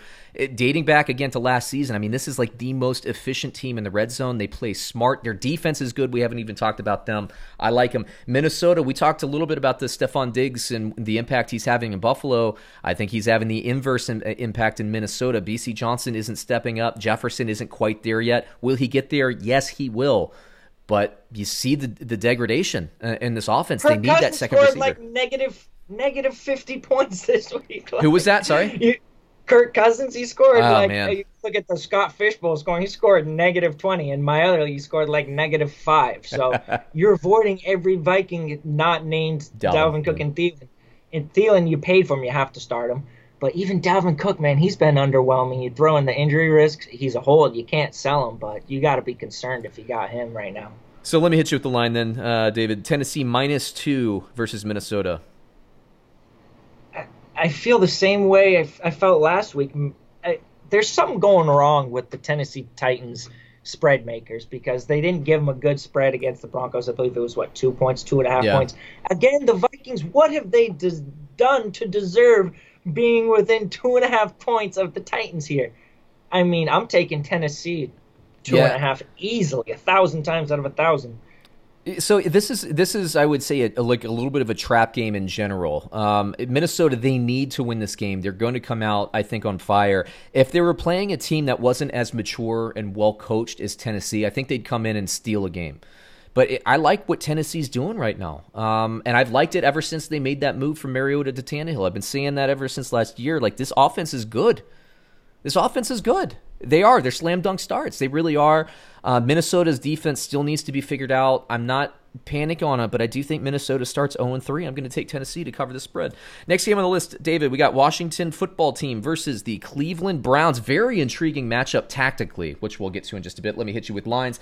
Look, I'm a seller on Haskins. I like what I saw from Gibson, though. I don't have a great projection, but I will start Gibson this week. McLaurin, I guess if you have him, you can start him. Again, I'm just not a buyer on this offense, other than maybe Logan Thomas, who's still out-targeting basically everybody else. He looks really good. Didn't find the end zone, but he had a lot of opportunity against the Cardinals. The Cleveland Browns, I'm a sit on Baker Mayfield. I think that the Washington defensive line will get to Baker Mayfield and sack him. But you know, Cleveland, it's going to be about the running game this week. I do think both running backs are starts. I have them actually literally both projected within 0.3 points of each other at like a 14.5 and a 14.2. Start your Browns running backs. I think OBJ is a start because I think he'll get some one-on-one matchups on the outside like we saw on Thursday Night Football this past week. And then I sit on... Actually, this is interesting. I have Harrison Bryant over Austin Hooper. So this is one of those analytical things. If you're looking for daily fantasy cheap tight end, I think Austin Hooper could be a sleeper for you. I'm not saying play him in your fantasy leagues, but that's an interesting one because I have him getting in the end zone possibly twice against Washington, which is bizarre. But Harrison Bryant, an outlier. So look for that matchup if you're a daily fantasy player. He's going to probably be like that $2,800 tight end for you. But go ahead and take it away, David. For me, I'm looking in this game, I'm looking for the real Baker Mayfield. Please stand up. Because I think week 1 we saw bad Baker and week 2 we saw good Baker. And which guy are we going to get in week 3? I don't know. I think that Washington football team, their defense is a little bit underrated. We saw it. They feasted in a good matchup against a beat-up offensive line against Philadelphia in week 1. They weren't terrible last week. I think... probably bad Baker's going to show up this week just because I think a lot of good Baker last week against the Bengals, he was just had so much space. You look at those rollouts, he was outside the pocket. There was not a defender within 15 yards of him. He had clear passing lanes. He had no pressure. And I think the Washington football team is going to put pressure on Baker Mayfield. And I don't think Baker Mayfield performs well under pressure. I think that's been exemplified by his play over the years. He's good when he's not pressured. When he is pressured, he starts to break down a little bit. So talk about the other side. I think Washington's going to be in this game. Antonio Gibson, this could be the coming out party for him. We were hoping for it against Arizona, just like kind of we were hoping for, you mentioned Logan Thomas, we were hoping for that coming out party against Arizona, who was historically bad against the tight end last year, and it was a revenge game narrative for Logan Thomas. Do not drop Logan Thomas, all right? The total stat line was underwhelming. I believe it was 4 receptions, 26 yards. It's not going to blow your mind. He had 9 targets. The targets are there. The chemistry is going to come with the quarterback. This is still his only second game with his quarterback, Haskins. He's right now Washington's number 2 receiver. That's what he is. He's out-targeted Steven Sims in 2 straight games. He's the number 2 receiver. Keep Logan Thomas rostered. Yeah, and I think Thomas, he also had a very quality red zone target. It's Haskins. If Haskins was playing more precise football, I think he would have a lot more value. And that's really it. I mean, Washington's defense is, I would say right now, they're definitely a playoff defense. It's all about what Haskins can do at quarterback, and I don't think he's there. I mean, I'm on record. I'm not a Washington hater by any means. I know this franchise very well. If people can see behind my shoulder here, maybe I have a Washington football turned back around because I don't have the logo off it. I don't have the updated one, but I like kind of the team. I like Rivera. I like this defense. What's interesting to me, and you mentioned about Baker Mayfield, we saw in Week 1 Cleveland playing Baltimore. Baltimore comes out to a lead. They're really good at stopping the run. So Baker Mayfield has to put the whole team on his shoulders and win the game. He's not that kind of quarterback. He's just not. But when the team can stick to the run like we saw in Week 2, suddenly the play action's working. You do these bootlegs. He's he can hit you. He's an accurate passer. He's good enough to definitely be a factor. So my question about this game is, I know what Cleveland wants to do. Is Washington's strength as a defense, it's rushing the passer. How do you neutralize that? Is you run them to death, and you keep slamming those running backs into the middle of that defensive line, put those fat bodies on you, weigh you down so that in the third and the fourth quarter you're juiced, you're gassed, and you can't rush the passer. That's what Cleveland's going to try to do. So this all comes down to what Washington's run offense is going to do and whether or not good or bad Baker Mayfield, the Jekyll and Hyde, is going to do. It's going to be the yards per carry. I want to see Nick Chubb get another 25 carries in this game, and if they do that, Cleveland will win. I think Cleveland wins this game. Let me hit you with the line, though, David. Washington +7 against the Cleveland Browns. Who do you got?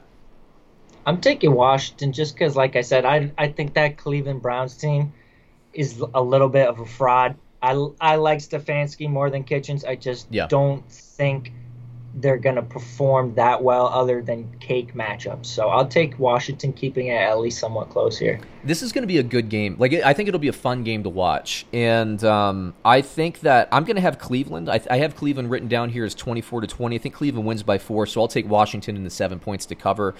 This is a very interesting thing for me in terms of defense. I want to see, because we know what Cleveland's going to do. They're going to come out and pound it. And so when they do that, I want to see what Washington's defensive line looks like in the fourth quarter when you're trying to sack the quarterback. I want to see what the defensive backs do when it's one-on-one coverage against OBJ or Landry, on a seam route or something like that. It's going to be very telling. I think for me, especially as against the spread better here, I'm going to get a lot of answers on Washington's defense. I think they're going to hold up to it, but I think they're going to just get worn down by that Cleveland run game, which is still, when they commit to it, one of the best running games in the NFL. So let me jump in right there real quick, too, because I just wanted to look at how Washington has done through 2 games. Because, like you said, they're known defensive line as being good at rushing the passer. But I'm not so sure they're not also good at stopping the run, and that's just not a good defensive line all across the board. You look at the first two games, they've allowed 39 rushes for 145 yards, which is a top 10 as the least amount of rushing yards. They haven't allowed a rushing touchdown through 2 games.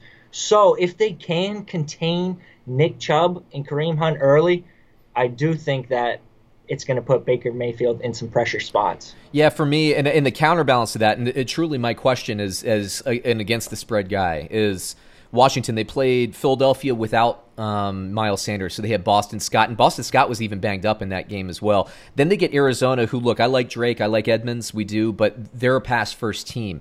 So is that because Washington's defensive line is good against the run, Or is that because they haven't? So this is the test for me. I mean, because Cleveland's good with the run.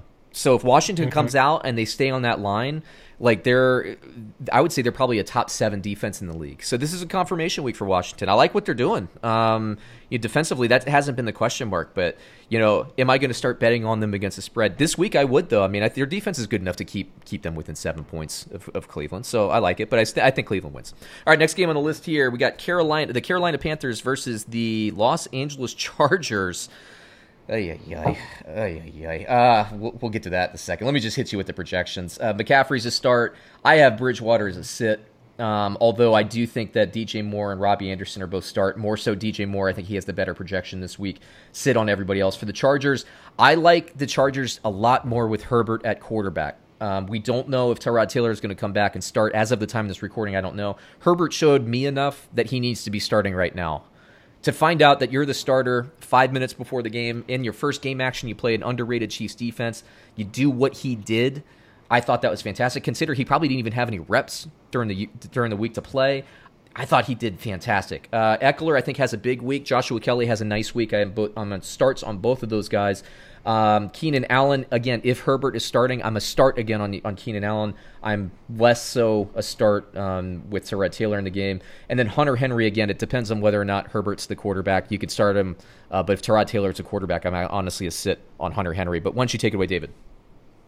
Well, let's just talk about the fact that this is even if McCaffrey plays. We haven't gotten an update on McCaffrey's ankle, and he could miss some time as well.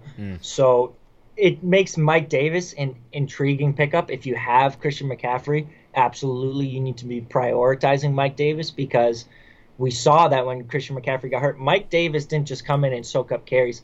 He had 8 receptions for 74 yards. Yep. So Mike Davis is going to catch the ball. That's extremely important. This week, I don't like any Panthers. I mean, how can you? That Chargers defense is good. Teddy Bridgewater has looked bad through 2 weeks. He didn't perform up to par in an easy matchup against the Raiders week one. He did all right. This past week, he was 33 for 42. That's a good completion percentage, 367 passing yards. That's great. 0 touchdowns, 2 interceptions against Tampa Bay. He's just not where he needs to be for this team right now. And I think you throw in the Chargers. That defense is legit. Yes. Oh, yeah. In week one, they had held Joe Burrow to 10 points. And we see Joe Burrow's legit. It was his first start. But then again, last week, they held the Chiefs to 23 points. It was 23-20 game. Patrick Mahomes, 302 yards, 2 touchdowns, 27 of 47. So when you compare what Patrick Mahomes did to them. Edwards-Helaire, not a great game. Yeah, I don't think Teddy Bridgewater and Mike Davis are on Patrick Mahomes and Edwards-Helaire level. I don't know about you guys, but I think it's going to be a struggle for the Carolina offense. And DJ Moore, I'm probably starting him still. You have to start him. Robbie Anderson, I want to continue to see it. Right now, he's clearly ahead of Curtis Samuel. If you have Curtis Samuel and Robbie Anderson's available, you're probably making that swap. If you're not, I don't know why you wouldn't be. But let's see Robbie Anderson continue to stack some games. Let's see how he does in a really tough matchup here before I'm ready to buy into Robbie Anderson. Yeah, agreed on all fronts. And like Herbert, look, he's going to be mobile. He's a big guy. Really, the Chargers probably should have won that game if Herbert had reps throughout because there was opportunity there, especially in the first half, because Kansas City was like trying to figure out what to do because they game planned for Tyrod Taylor. It was a surprise start, last minute start for Herbert. But there was stuff there for them deep, and Herbert will hit that. I'm not worried about his accuracy one bit. He will be sharp. So if he's the starter there, this offense immediately takes a boost, and they're tough to beat. I'm not a buyer on Tyrod Taylor. I've been talking kind of garbage about the Chargers. They're probably not super happy with me, the fan base. But Herbert, you put him in, that's a different team. That is a different team. So, I mean, it all hinges on that for me. Let me hit you with the line here. We got Carolina plus 6.5 versus the Chargers. Who do you got?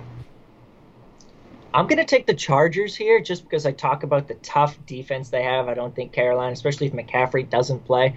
And I just want to throw out one more thing about Herbert, too, because we need to take this guy seriously as a fantasy option, as a rookie. And I don't really ever suggest investing in rookie quarterbacks in fantasy, with one caveat: if they can run the ball. Those guys end up being steals in fantasy because the rookie quarterback narrative gets applied to them and pushed on them, and it deflates their value when they have rushing ability to basically overcome that.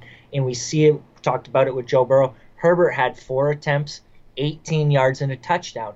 And you saw one of those plays, I don't know if you were watching the game, Kansas City linebacker came up and smacked him. The linebacker was the one who was down on the ground, wailing in pain after the hit. Yeah. So Justin Herbert is big. He's got decent athleticism. Look at his combine scores. He's a decent athlete. Yeah. He's going to run the ball. He's going to get outside the pocket. He's going to be willing to put his body on the line at the goal line.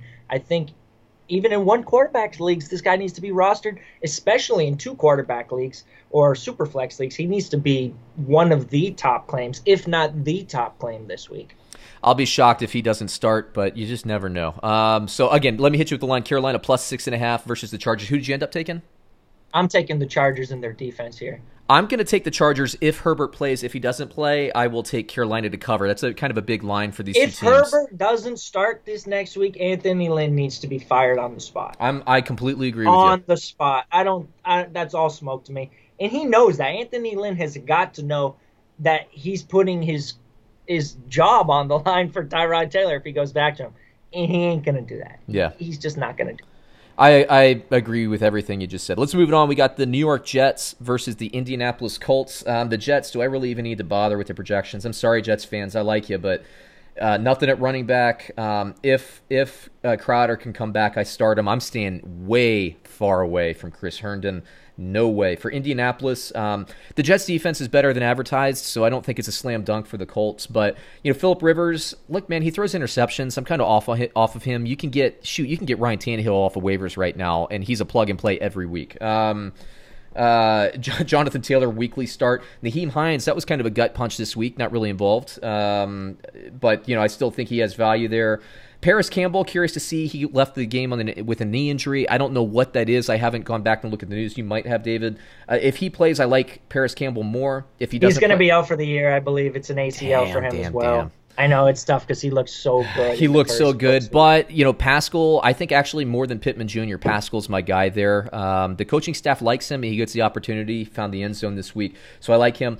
Doyle, the injury stuff. Mo Alley-Cox actually looked pretty good, dynamic, athletic at tight end. If you're looking for a tight end, especially in deeper leagues, I think you should pick him up. I do think the tight end here has value. Doyle, we saw this a couple of years ago, man. Doyle looked like he was going to be the starter. He gets hurt. Ebron comes in, catches like 12 touchdown passes or something like that. Alley-Cox could be that guy this year for Indianapolis. But it's all about the running game. That's where I'm at. Why don't you take it away, David? Yeah, we're just going to skip over the Jets. At this point, I'm content dropping every Jet off my roster. And that hurts me to say because I was a big Chris Herndon believer. I just can't have any faith putting any Jet into a starting lineup. I don't care if Crowder and Mims are out. Herndon's the only option. We saw they're using him as a blocker on like 36% of passing snaps. He's only playing 70% of the total snaps. You can forget about him. He'll have some good games, but after he does, you won't feel comfortable putting him in the starting lineup ever. Same with Le'Veon Bell. I'd hate to say it. I'm ready to trade him for a kicker upgrade or just drop him. Because when he comes back, how do you know you're going to be comfortable ever starting him? At a certain point, you have to value the roster spot and being able to go after other guys. If you have IR slots, sure, stash Le'Veon Bell. But when he comes back, if he doesn't do anything, just be ready to move on. Be ready to trade him and cut your losses, all right? Sometimes you got to sell low just to get a guy off your team. For the Colts, I think the one thing you mentioned that stands out, Naheem Hines totally disappeared. Wow. That was definitely game script related. They were owning the Vikings from start to finish in that game. There was no need to get Naheem Hines in a passing role. I think at least this shows us Hines is going to be predictable. When they have a matchup where they're going to be losing, we're probably going to see Naheem Hines back there getting third down snaps, getting 5 to 6 receptions. In cake matchups, it's going to be the Jonathan Taylor show, and Naheem Hines probably ain't going to exist.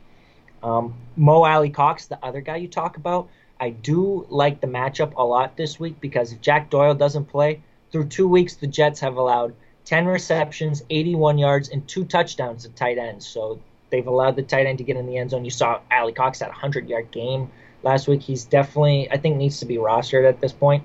He's worth a flyer. We'll see if he can sustain it. He's been in the league a few years, hasn't really sustained anything, but he's worth a flyer. Yep. Let me hit you with the line here, David. We got New York Jets plus 9.5 against the Indianapolis Colts. Who do you take? 9.5. 9.5. Ouch. Big line. I'm gonna. I can't do it. I almost said I'm gonna take. I can't do it. 10 points. I want to do it. I can't do it. I guess give me the Colts, but I wouldn't touch this unless I had to pick it. And where you're picking every game. Yeah, I agree. I think it's a 2-score game, the Colts, but that's too many points to lay, especially in a team that Philip Rivers, we know he throws an interception. If one of those is a pick six, it could screw your line. I'm going to stay away from it. I think Colts go 2-1. I think they win this game. I think it's comfortable. That's a too big of a line for me. Next game, a top 5, possibly a top 3 matchup of the week. We have the Dallas Cowboys versus the Seattle Seahawks. High quality football coming from both of these guys. If you take away all the turnovers in the first quarter for the Dallas Cowboys yesterday, that was pathetic. But other than that, both of these offenses look good. They look in midseason form. I like both of these teams. Let me hit you with the projections because I think this is going to produce a lot of fantasy football points. Dak Prescott, I think, is my number 1 rated quarterback this week in terms of fantasy projection. With respect to Russell Wilson, who's also very high. Zeke Elliott play every week. I think Cooper actually has a very nice game. Gallup is a start. I like what CeeDee Lamb is doing. He's a start. And then we mentioned Dalton Schultz. I think he's actually pretty solid as well, although I think you can do better in the matchup this week. Seattle's doing a much better job covering the tight end this season. For Seattle, Russell Wilson, obviously a start. He might be my number 2 or number 3. I think he's number 3 for me this week in terms of projections, but definitely a start. How could you not, man? 9 touchdowns. But what is he on projected 9? What is that, 9 times 8? He's on target for 72 touchdown passes this season.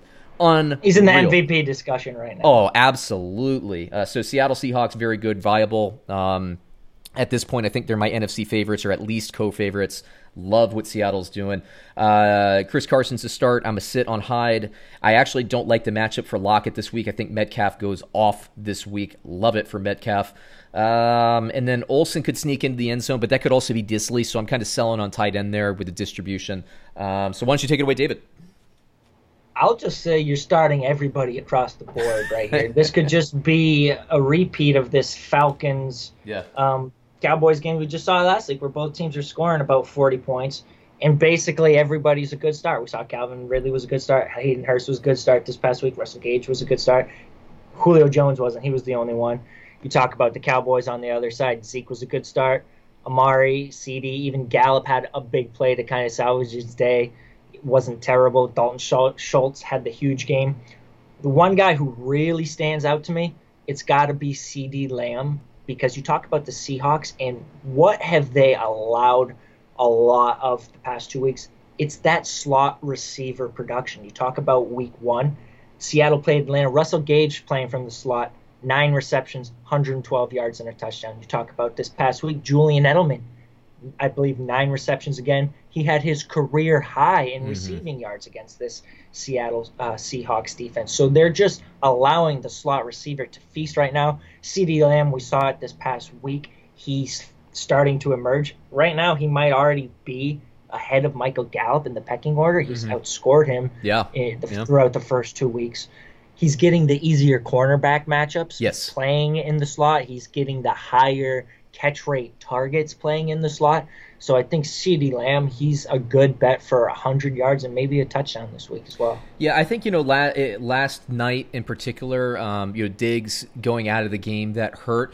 But, you look at Seattle and you're talking about like slot, they play Atlanta and Russell Gage the first week. And then you play New England and how Edelman kind of works the middle of that field there. But the bottom line is Dallas has talented receivers. So for that matchup, I agree with you. I think it'll be a good one. Look, I love Seattle. I think, again, if at the worst for me right now, they're NFC co-favorites. But they were my preseason pick to represent the NFC in the championship game. I love what they did against the New England Patriots. Look, New England Patriots are good, man. But Seattle's just that good. People always sleep on them against the spread. They always sleep on them in futures. I like what Seattle's putting together. Let me hit you with the line. Dallas plus 3 against the Seahawks. Who do you have? That's tight. I'm going to go...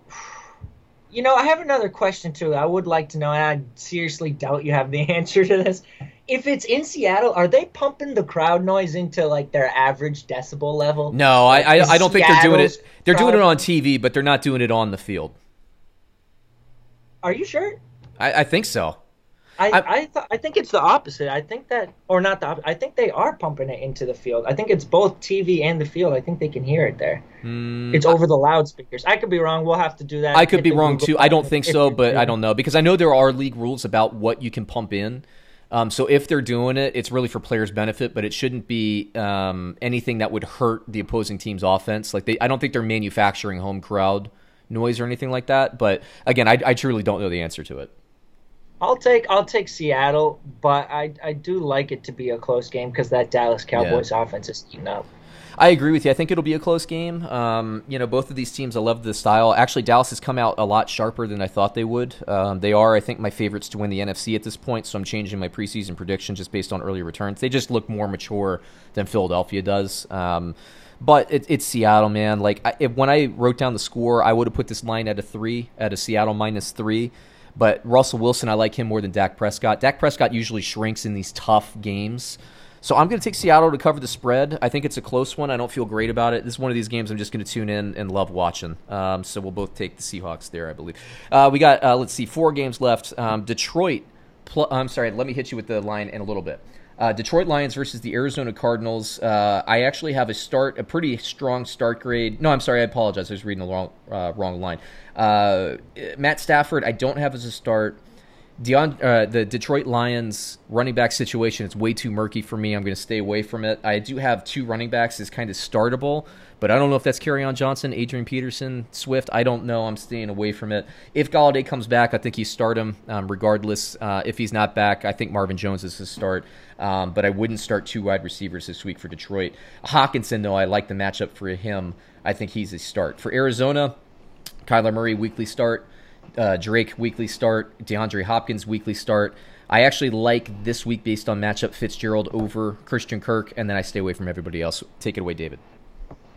I think this week, and I'm really hoping that this week is going to be both the Antonio Gibson and the DeAndre Swift coming out party. It's 2 great matchups for running backs, right? Mm. Again, this is a 2-game sample size. There's a lot of factors here which could be affecting this. Through 2 games, Detroit has allowed the 3rd most fantasy points to running backs. Arizona has allowed the 4th most points to fantasy running backs. So you talk about the Cardinals. One thing that stands out, they've allowed 10 receptions and 159 receiving yards and 2 receiving yards to opposing running backs through 2 games. That is very good news for DeAndre Swift, who quietly has led this team in snaps the past 2 weeks. Yes. It gets a little bit distorted when you look at the carries. You look at Peterson had 7, Kerryon had 8, Swift only had 5. It's kind of skewing the reality of the situation because when you go look at the receptions, DeAndre Swift was the Lions' leading receiver this past week. He had 5 receptions. Next leading receiver was Hawkinson with 4. He had 60 yards. Hawkinson had 62. But on a reception basis, he was number one, had the highest reception, 5 for 60. If he didn't touch the ball in the ground game, he scored you 11 PPR points just catching the ball. Talk about the Arizona Cardinals offense right now. They're on fire. Kyler Murray's on fire. DeAndre Hopkins is on fire. They're going to score points. I like Matthew Stafford as a start this week. He's getting Kenny Galladay back. TJ Hawkinson's taking that next step. DeAndre Swift is ready and able out of the backfield. I think it's going to be a good game for him. On the other side, Antonio Gibson, he completely took control of that backfield in week 2. Peyton Barber was nowhere to be found. Yep. And J.D. McKissick still got worked in a little bit. That's to be expected. They're not going to give Gibson 100% of the snaps. He took over in week 2. He's facing the Lions, who have allowed 353 rushing yards, 2 rushing touchdowns, another 8 receptions, 88 yards, and a receiving touchdown to running backs through 2 weeks. Gibson, Swift, both starts for me this week. Yeah, Swift is interesting, and this is one of these things that, I mean, you can see it, like when we watch the games. I mean, Swift is the guy. It was weird to me that Kerryon Johnson ended up being the thing. It's this hot hand stuff. It drives me freaking crazy. The logic of it doesn't make sense. You have somebody who's number one on your depth chart for a reason. You have different factors. You know, your offensive line opens up a hole you can drive a semi truck through. for your third-string running back, and suddenly you're going to reward him with carries because nobody touches him and he runs clean 80 yards. I mean, give me a break, guys. But anyway, Swift is the one guy I think you can count on in Detroit. Arizona is interesting. I mean, talk about the NFL draft. Like, sometimes it just works out for you. Like Miami, they needed a quarterback. They didn't panic. They didn't trade up and lose draft capital. They get Tua. Arizona, in getting Simmons, best defensive player in the draft. Their big weakness last year, covering the tight end, the one guy that can help that weakness more than anything, they end up getting in their draft selection there. I love who they got. I love that their defense is getting better and better. Of course, their offense is good. I believe these two teams squared off in week one last year, Kyler Murray's first game. Kyler Murray was a little rough, then went off on this team in the second half, ended up forcing a tie.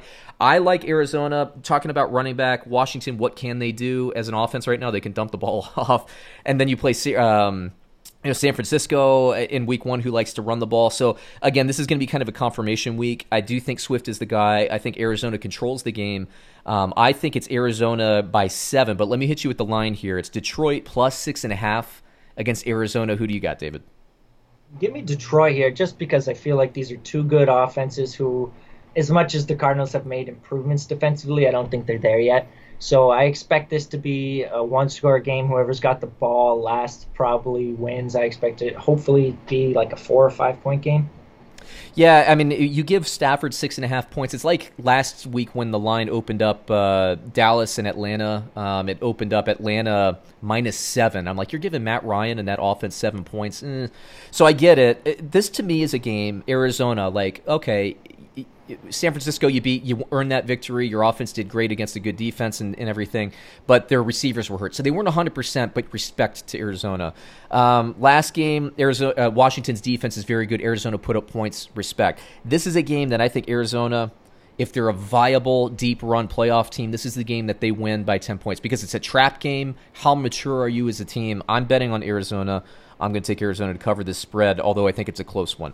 Let me hit you. We got 3 games left, David. We got Tampa Bay, the Tampa Bay Buccaneers versus the Denver Broncos. Tom Brady didn't look great. I have him as a sit. Fournette took this running game over. Fournette is the starter there now. Maybe we'll see some aftershocks and repercussions, but I'm a buyer on Fournette. He runs with more power. He can be a three-down back. We've seen it before. Ronald Jones took the worst handoff in the history of handoff takes. Didn't open his ball up even wide enough to get a handoff from Tom Brady. Found the doghouse. Fournette took advantage of that opportunity, which you and me, David, we thought that was only a matter of time anyway, and Fournette ran away with it. The passing game, we'll see about Godwin. Evans, I think, is a start. Denver, I'm kind of a sit on everybody who's not named Sutton. We'll see if Sutton, is still fine enough to play. Don't know about Drew Lock with that shoulder. It's his throwing shoulder. And then Gordon I actually have as a start as well. Take it away, David. Yeah, I think you're basically avoiding most of your Broncos here just because the Tampa Bay Buccaneers defense has played well to start the year. But I don't think they're going to be as bad as some people think. Jeff Driscoll is not terrible, all right? Let's just say that. He's performed all right in situations where he's came in before. I believe it was for the Bengals. I believe for the Lions. Lions like last year as well. He's had some good games, and he can scramble as well. So he's a decent dart throw if you're in a two-quarterback league. He could find his way scrambling into the end zone, getting a rushing touchdown.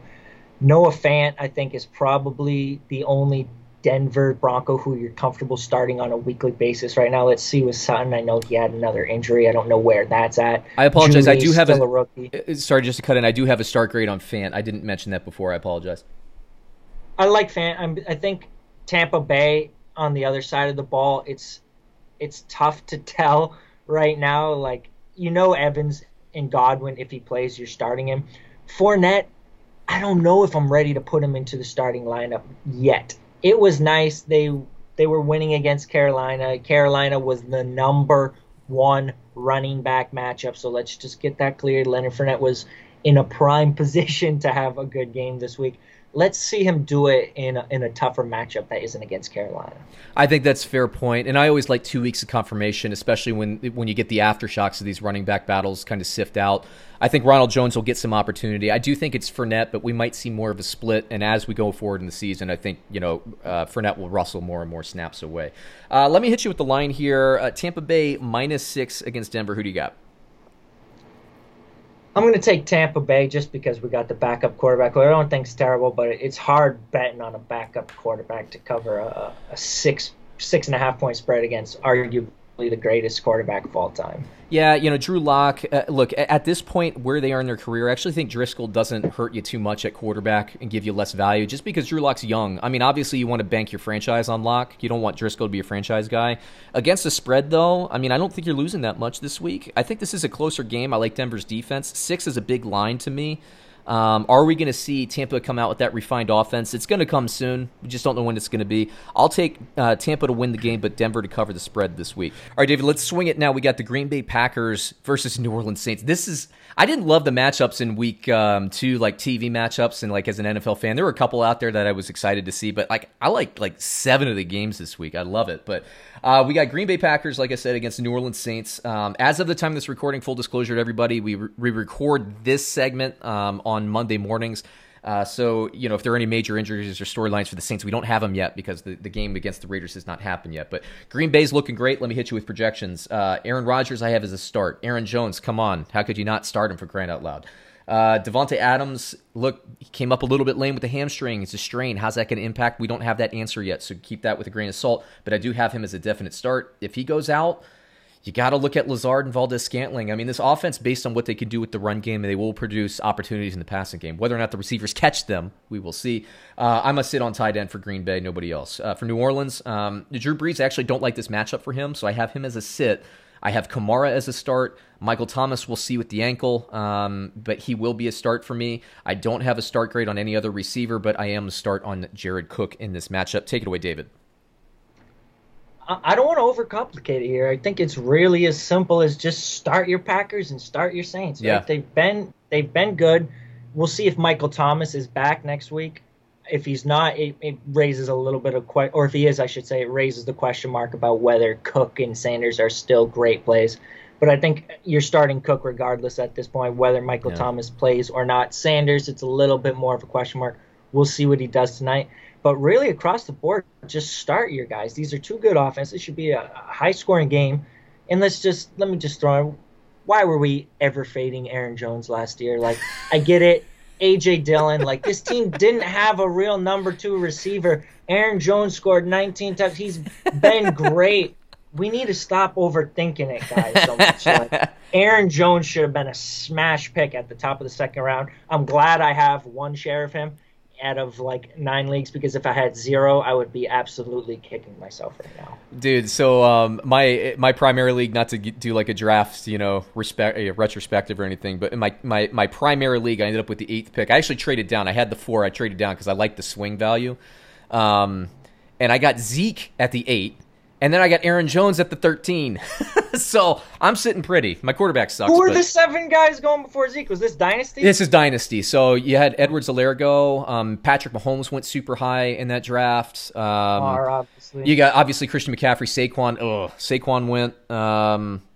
There was a Chubb went, who I actually like Chubb, but not above Zeke. Derrick Henry, Dalvin Cook, I think maybe. Oh, no, not Derrick Henry. Derrick Henry almost slipped to me in the second round, but I'm glad I got Aaron Jones. But yeah. I mean, it's the offense. This offense wants to run. Aaron Jones, I know he's going to be free agent, I believe, after this season. So maybe A.J. Dillon next year, somebody want to buy on in Dynasty.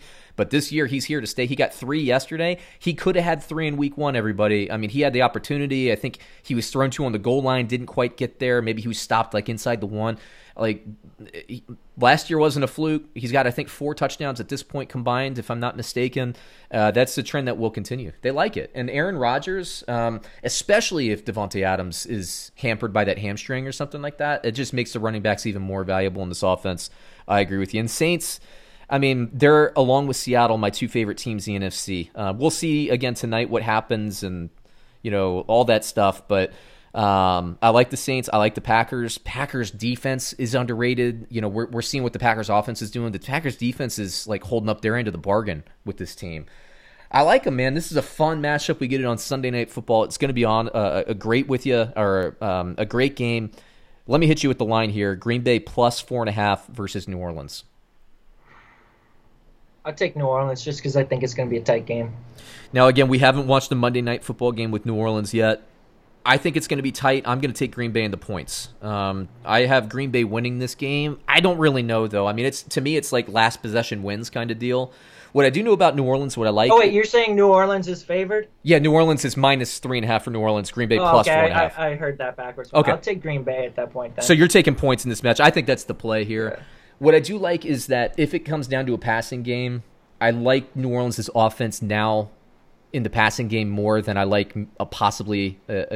I mean, both of these wide receivers are banged up. You got Michael Thomas and Devontae Adams. You got both of them that are kind of banged up, and if they play, they're going to be not quite at 100%. I don't know. It really is last possession kind of thing. It's going to be close, so I am taking the points. It's over a field goal. You know, you feel like this is going to be a field goal game either way, so I'll take that. All right, we got Monday Night Football. Matchup of the week, maybe even matchup of the young season with respect to the game on Sunday night recently. We got the Kansas City Chiefs versus the Baltimore Ravens. Let me just hit you with projections. I like both defenses here, by the way, but I don't think you can go against these offenses because I love both offenses. Mahomes, I don't have a start grade on him with respect to the Baltimore Ravens defense, but you're starting Mahomes. I'm starting him. I'm not sitting him anywhere. The only thing is I'm just not going to buy him in daily fantasy because the budget's going to be too high. I do not have a start on Edwards-Helaire. I don't like this matchup for him. He's going to get receptions and everything, but he's not going to be able to push the pile against this Ravens defensive line. That's going to be an issue. We saw Darwin Thompson taking snaps away. By the way, in crunch time, it was 4th and 1 in Kansas City. Had to get that first down. Wasn't Edwards-Helaire getting that snap. It was Darwin Thompson. That's something we've been talking about on this podcast. It's happening, everybody. Tyreek Hill, I think he's a start. I think the Ravens do a great job on him. Don't get me wrong. I think he's a start. Watkins, you know, these other receivers, another secondary receiver would be good. Is going to be Hardman, Robinson, Watkins. I don't know. Flip your coin, roll your dice. Travis Kelce's a start. Lamar Jackson, I do have a start projection on, and obviously you're going to start him anyway. Ingram is a start to me. I actually have Dobbins over Edwards as a start. You know, again, flip your coin there. You might like Edwards over Dobbins. Marquise Brown's a start, and Mark Andrews is a start, and I'm staying away from the other receivers with the Ravens. Now, I know you love yourself some Baltimore Ravens. Why don't you take it away, David? Well, I just want to talk about last year because this was one of the great games last year, and just kind of look over how the teams performed last year.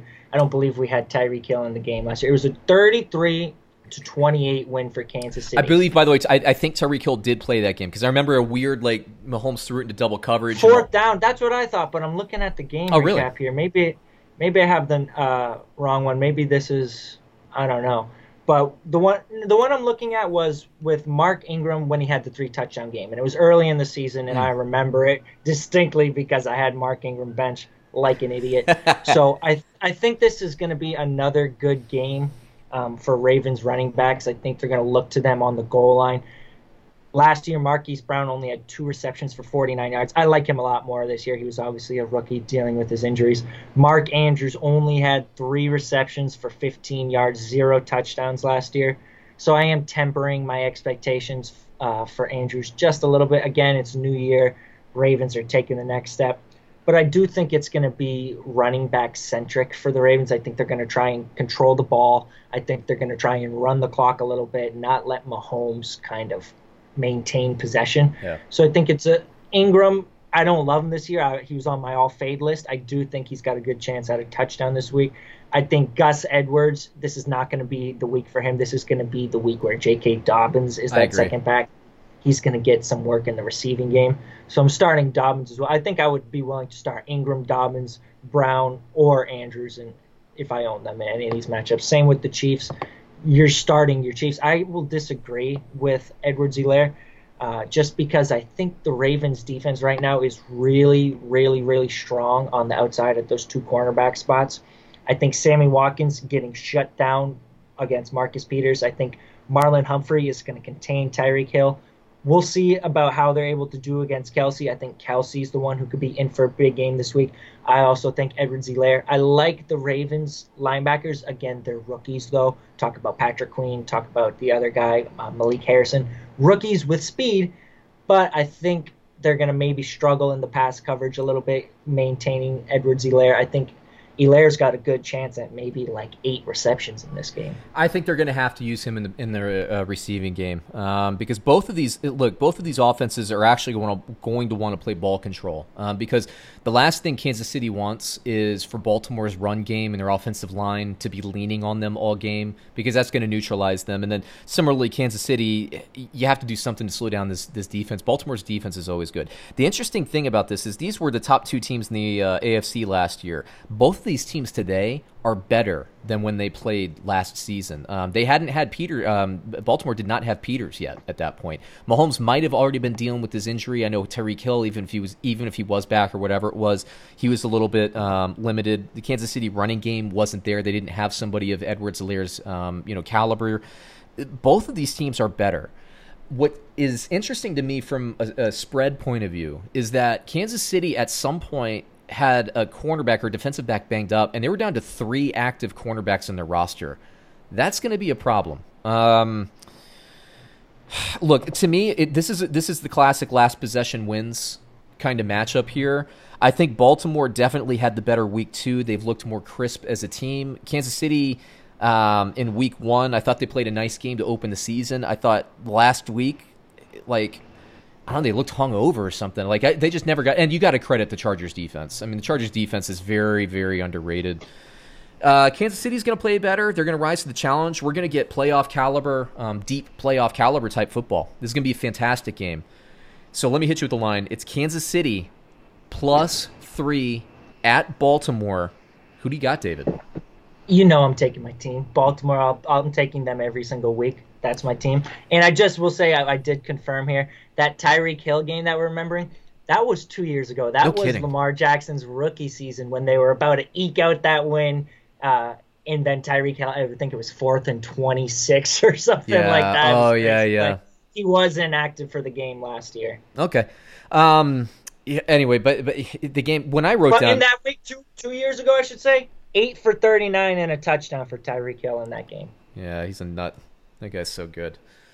Baltimore, I figured you'd be taking Baltimore. You're not going to pick against them. When I wrote down the score, here's the deal. When I wrote down the score this morning, because I always like to write down the scores first and then look at the lines and see kind of how I compare, I had Baltimore winning this game 34-30. But it's a last possession game. You're talking about Patrick Mahomes getting 3 points. I know it's Baltimore, but Patrick Mahomes plus points, how can you ever bet against that? I'm sorry, I'm gonna take Kansas City, even though I myself picked the Ravens to win by 4. I'm just gonna take the value. Anytime Patrick Mahomes gets points, I think you got to go with it. But Baltimore, I'll be honest with everybody, Baltimore fans. I mean, I've seen it on tape. I see what you're watching. Baltimore has played a crisper brand of football so far. And it just did not look like Kansas City cared much about the game yesterday. Kansas City, they're Super Bowl champs, man. They want to win in January and February. They're a Super Bowl pedigree. I feel like both teams are going to show. I don't care. I'm not going to bet on it. I'm just looking forward to watching this game. It's going to be fantastic. It's going to be great football to watch. Look at these matchups from week 1, man. We got week 3, Green Bay, New Orleans. We got Kansas City, Baltimore. Dallas, Seattle, that's going to be a fireworks game. We're going to see a lot of points there. Rams, Buffalo, that's 2 playoff caliber teams playing there. Just a lot of really good stuff on TV this week. I can't wait. I cannot wait. Anything for the crowd before we sign off, David? I don't know. I think we gave them plenty, don't you think? I know. Yeah. If that ain't enough... Don't come back, because that's the best we got. There you go. It's a long podcast. So, hey, everybody, thanks for picking up. Dave and I will be back next week. We can't get to the bye week soon enough, man. We're talking about each game for 10 minutes here, but it's a lot of good football, a lot of storylines. So appreciate it.